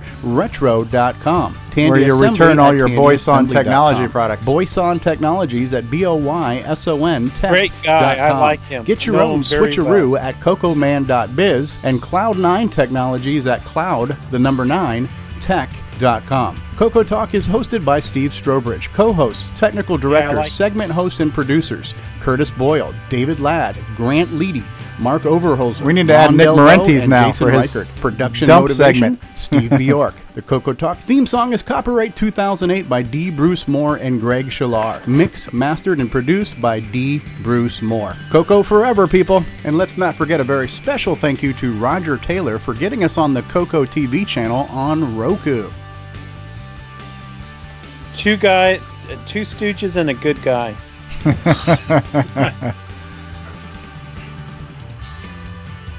Yeah, there is something that Brian Joyce has given me that I have to find out because it's not coming up. So we'll do that in our. Um, we're going to do that right now. We're going to do it live.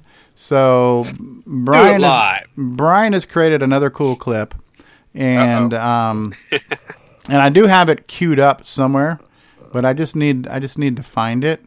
And um, so I'm going to go ahead and pull up my Google Drive right now. And I, I don't remember if he has it under, if I put it under bumpers or commercials. Uh, what is this? These are my bumpers. I should probably do a search, right? If I was smart, I would probably do that. But I'm not smart. So uh, Just be careful not to pull up your porn. It's midget porn. It doesn't take up as much space. so um, Compressed porn. Here's our Coco teasers. Where the hell is it? Where the hell is it? I don't even know where the hell I put it. He gave it to me. Maybe it's in my creator's space. I don't frickin' know. Hold on one second here. Uh, I could have sworn I put it in. Um... There we go. You guys ready for this? This is a world premiere. Do it live.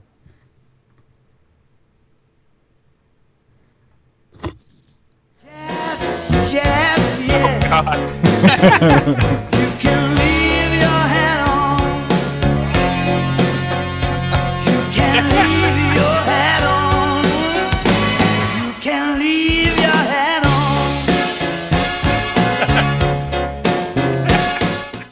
There you go. so I know I have Oh, it queued. I know I have it queued up, but um, it just hasn't played in the playlist yet when I run my. And and I thought we could we couldn't lower our standards.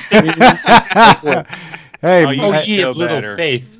He um he he raises the production value with these little clips here. If it wasn't for those clips, this show would be nothing. So, um, good I think that's stuff. division by zero error. Yes, yes. So Nick Marotta had to go. He says, "Sorry for leaving Skype suddenly. Computer crashed." Yeah, uh, I can relate. So, um,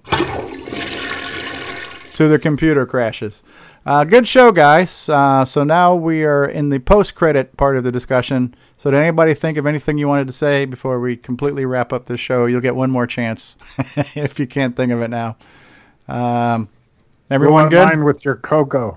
Go online with your Coco. Let me take this time to acknowledge everybody in the live chat, right? So, Tim Franklin has been here, Al Hartman, Boyson Tech, John Linville, Retro Innovations, uh, Boyson Tech, Paco Atakte, Terry Steen, uh, Dr. X0079, Retro Innovations, Disney Saints fan. Diego was in the live chat. Grant Leedy was in the live chat.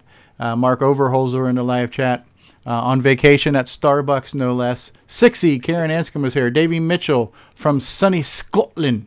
Um, Nick Marotta, Extructus Productions, Expelliarmus, and Ed Snyder has been here. Ken Ken Make It, the brother of Jason Reichert. Um, it was it was in the live chat. Uh, Terry Steen in the live chat. Wayne Campbell. We have not heard from Wayne in a while, so it's nice to have Wayne Campbell in the live chat. And, and did I mention Ed Snyder was in the live chat and John Linville was in the live chat. And we had Jacob, I don't know if it's Riddle or Rydell. Jacob's somebody who watches my other YouTube channel where I do Minecraft videos. He's probably under the age of 18 and has never heard of a Coco or retro. So he came in here probably dumbfounded by what the hell we were talking about. Um, Ed Snyder and Wayne Campbell and Nick Marotta, Tim Franklin, and a bunch of chat going on here. So yeah, Jim Gerrie with all of his um, just words of wisdom. Sixty. Um, Sixty says, "Please, no Coco Talk full Monty." Right. So yeah, there's not going to be any full Monty here the Coco Talk. All right. So anything else, guys? I just would probably say we probably need to plug uh, VCF and uh, TNT Assembly because they're both coming up in the near future. We certainly do. So VCF and Tandy Assembly. Yes, tandyassembly.com, VCF Midwest. Uh, Grant and I will be there. Jim Brain will be there. Probably some more people will be there. So um, make sure you check those out. All right, one more slice of credits here, and then one more chance to say goodbye, and then we're going to say goodbye. Hi, this is Antonio Jimenez, author of such projects such as the Stevie Throw Devil and the SD Pack, and you are watching Coco Talk three, two, go. I'm behind you making faces. Okay. You, you have a script? You're rolling, Curtis. You say whatever the hell you want to say. Well, give me some kind of guideline. Um, hi, this is Curtis Boyle. Hey, this is Eric, and you're listening to Coco Talk. All right, we're rolling. You say whatever you want to say, David. Right, I can't even think of anything. Nation World's leading weekly Tandy computer. Something like that. Hi, I'm Tim. Playing Daggorath like that idiot from the book. You're watching Coco Talk. Thank you, David Ladd. Now get back up there for one second. Oh, jeez. Come on. What? What? what, Let's, let's get some DriveWire, TTL, No, ESP. no, we don't need any drive wire or TTL. Yes, Chris the- Wells, the part of greatest the talk show on earth. Crew of people. Hi, we're on Elbow Timberman. To uh, experience Coco Fest, you must come. Do you need this? I mean, I brought the only working MC10. I could not get. I could not, could not get. Couldn't get- autograph. Ah. By certain someone you know. Oh well. The world's leading weekly Coco Talk show. Yeah, something like that. Hi, this is Rick Adams, and I'm the author of uh, Temple of ROM, Shanghai, and now Bomb Threat, and you're listening to Stephen Strow on Coco Talk. eight slot MPI, you know, floppy drive, Coco SDC, um, Sound Speech Pack, Orchestra 90, RS232 Pack, Modem Pack, uh, Super IDE. You start adding all those together if you want them all usable at the same time. Well, guess what? You just went over the four slot MPI. Wow. All I An can say if. is wow. All I can say is wow. All right, good show, guys. Final chance for your final thoughts. Anyone? Anyone? Bueller? Are we going to have a After Dark? Uh, possibly. Who knows? We'll talk about that later. I can't answer. I can't answer for myself right now.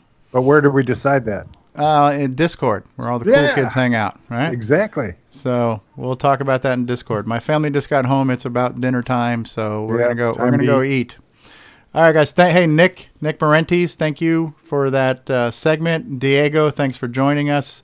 Steve Batson, thanks for being here. Al Hartman, Richard Lorbieski, thank you. I think uh, Curtis Boyle, thank you. Ron Delvaux, thank you. Grant Yep. Leedy, as always. Coco Man, thank you. Um, so we're gonna end this train wreck. Thanks, guys. All right. Where's the train All right, wreck? see you Hold on. next Where's week. the train? There we go. There's the train wreck. The core dump is complete. We're signing off.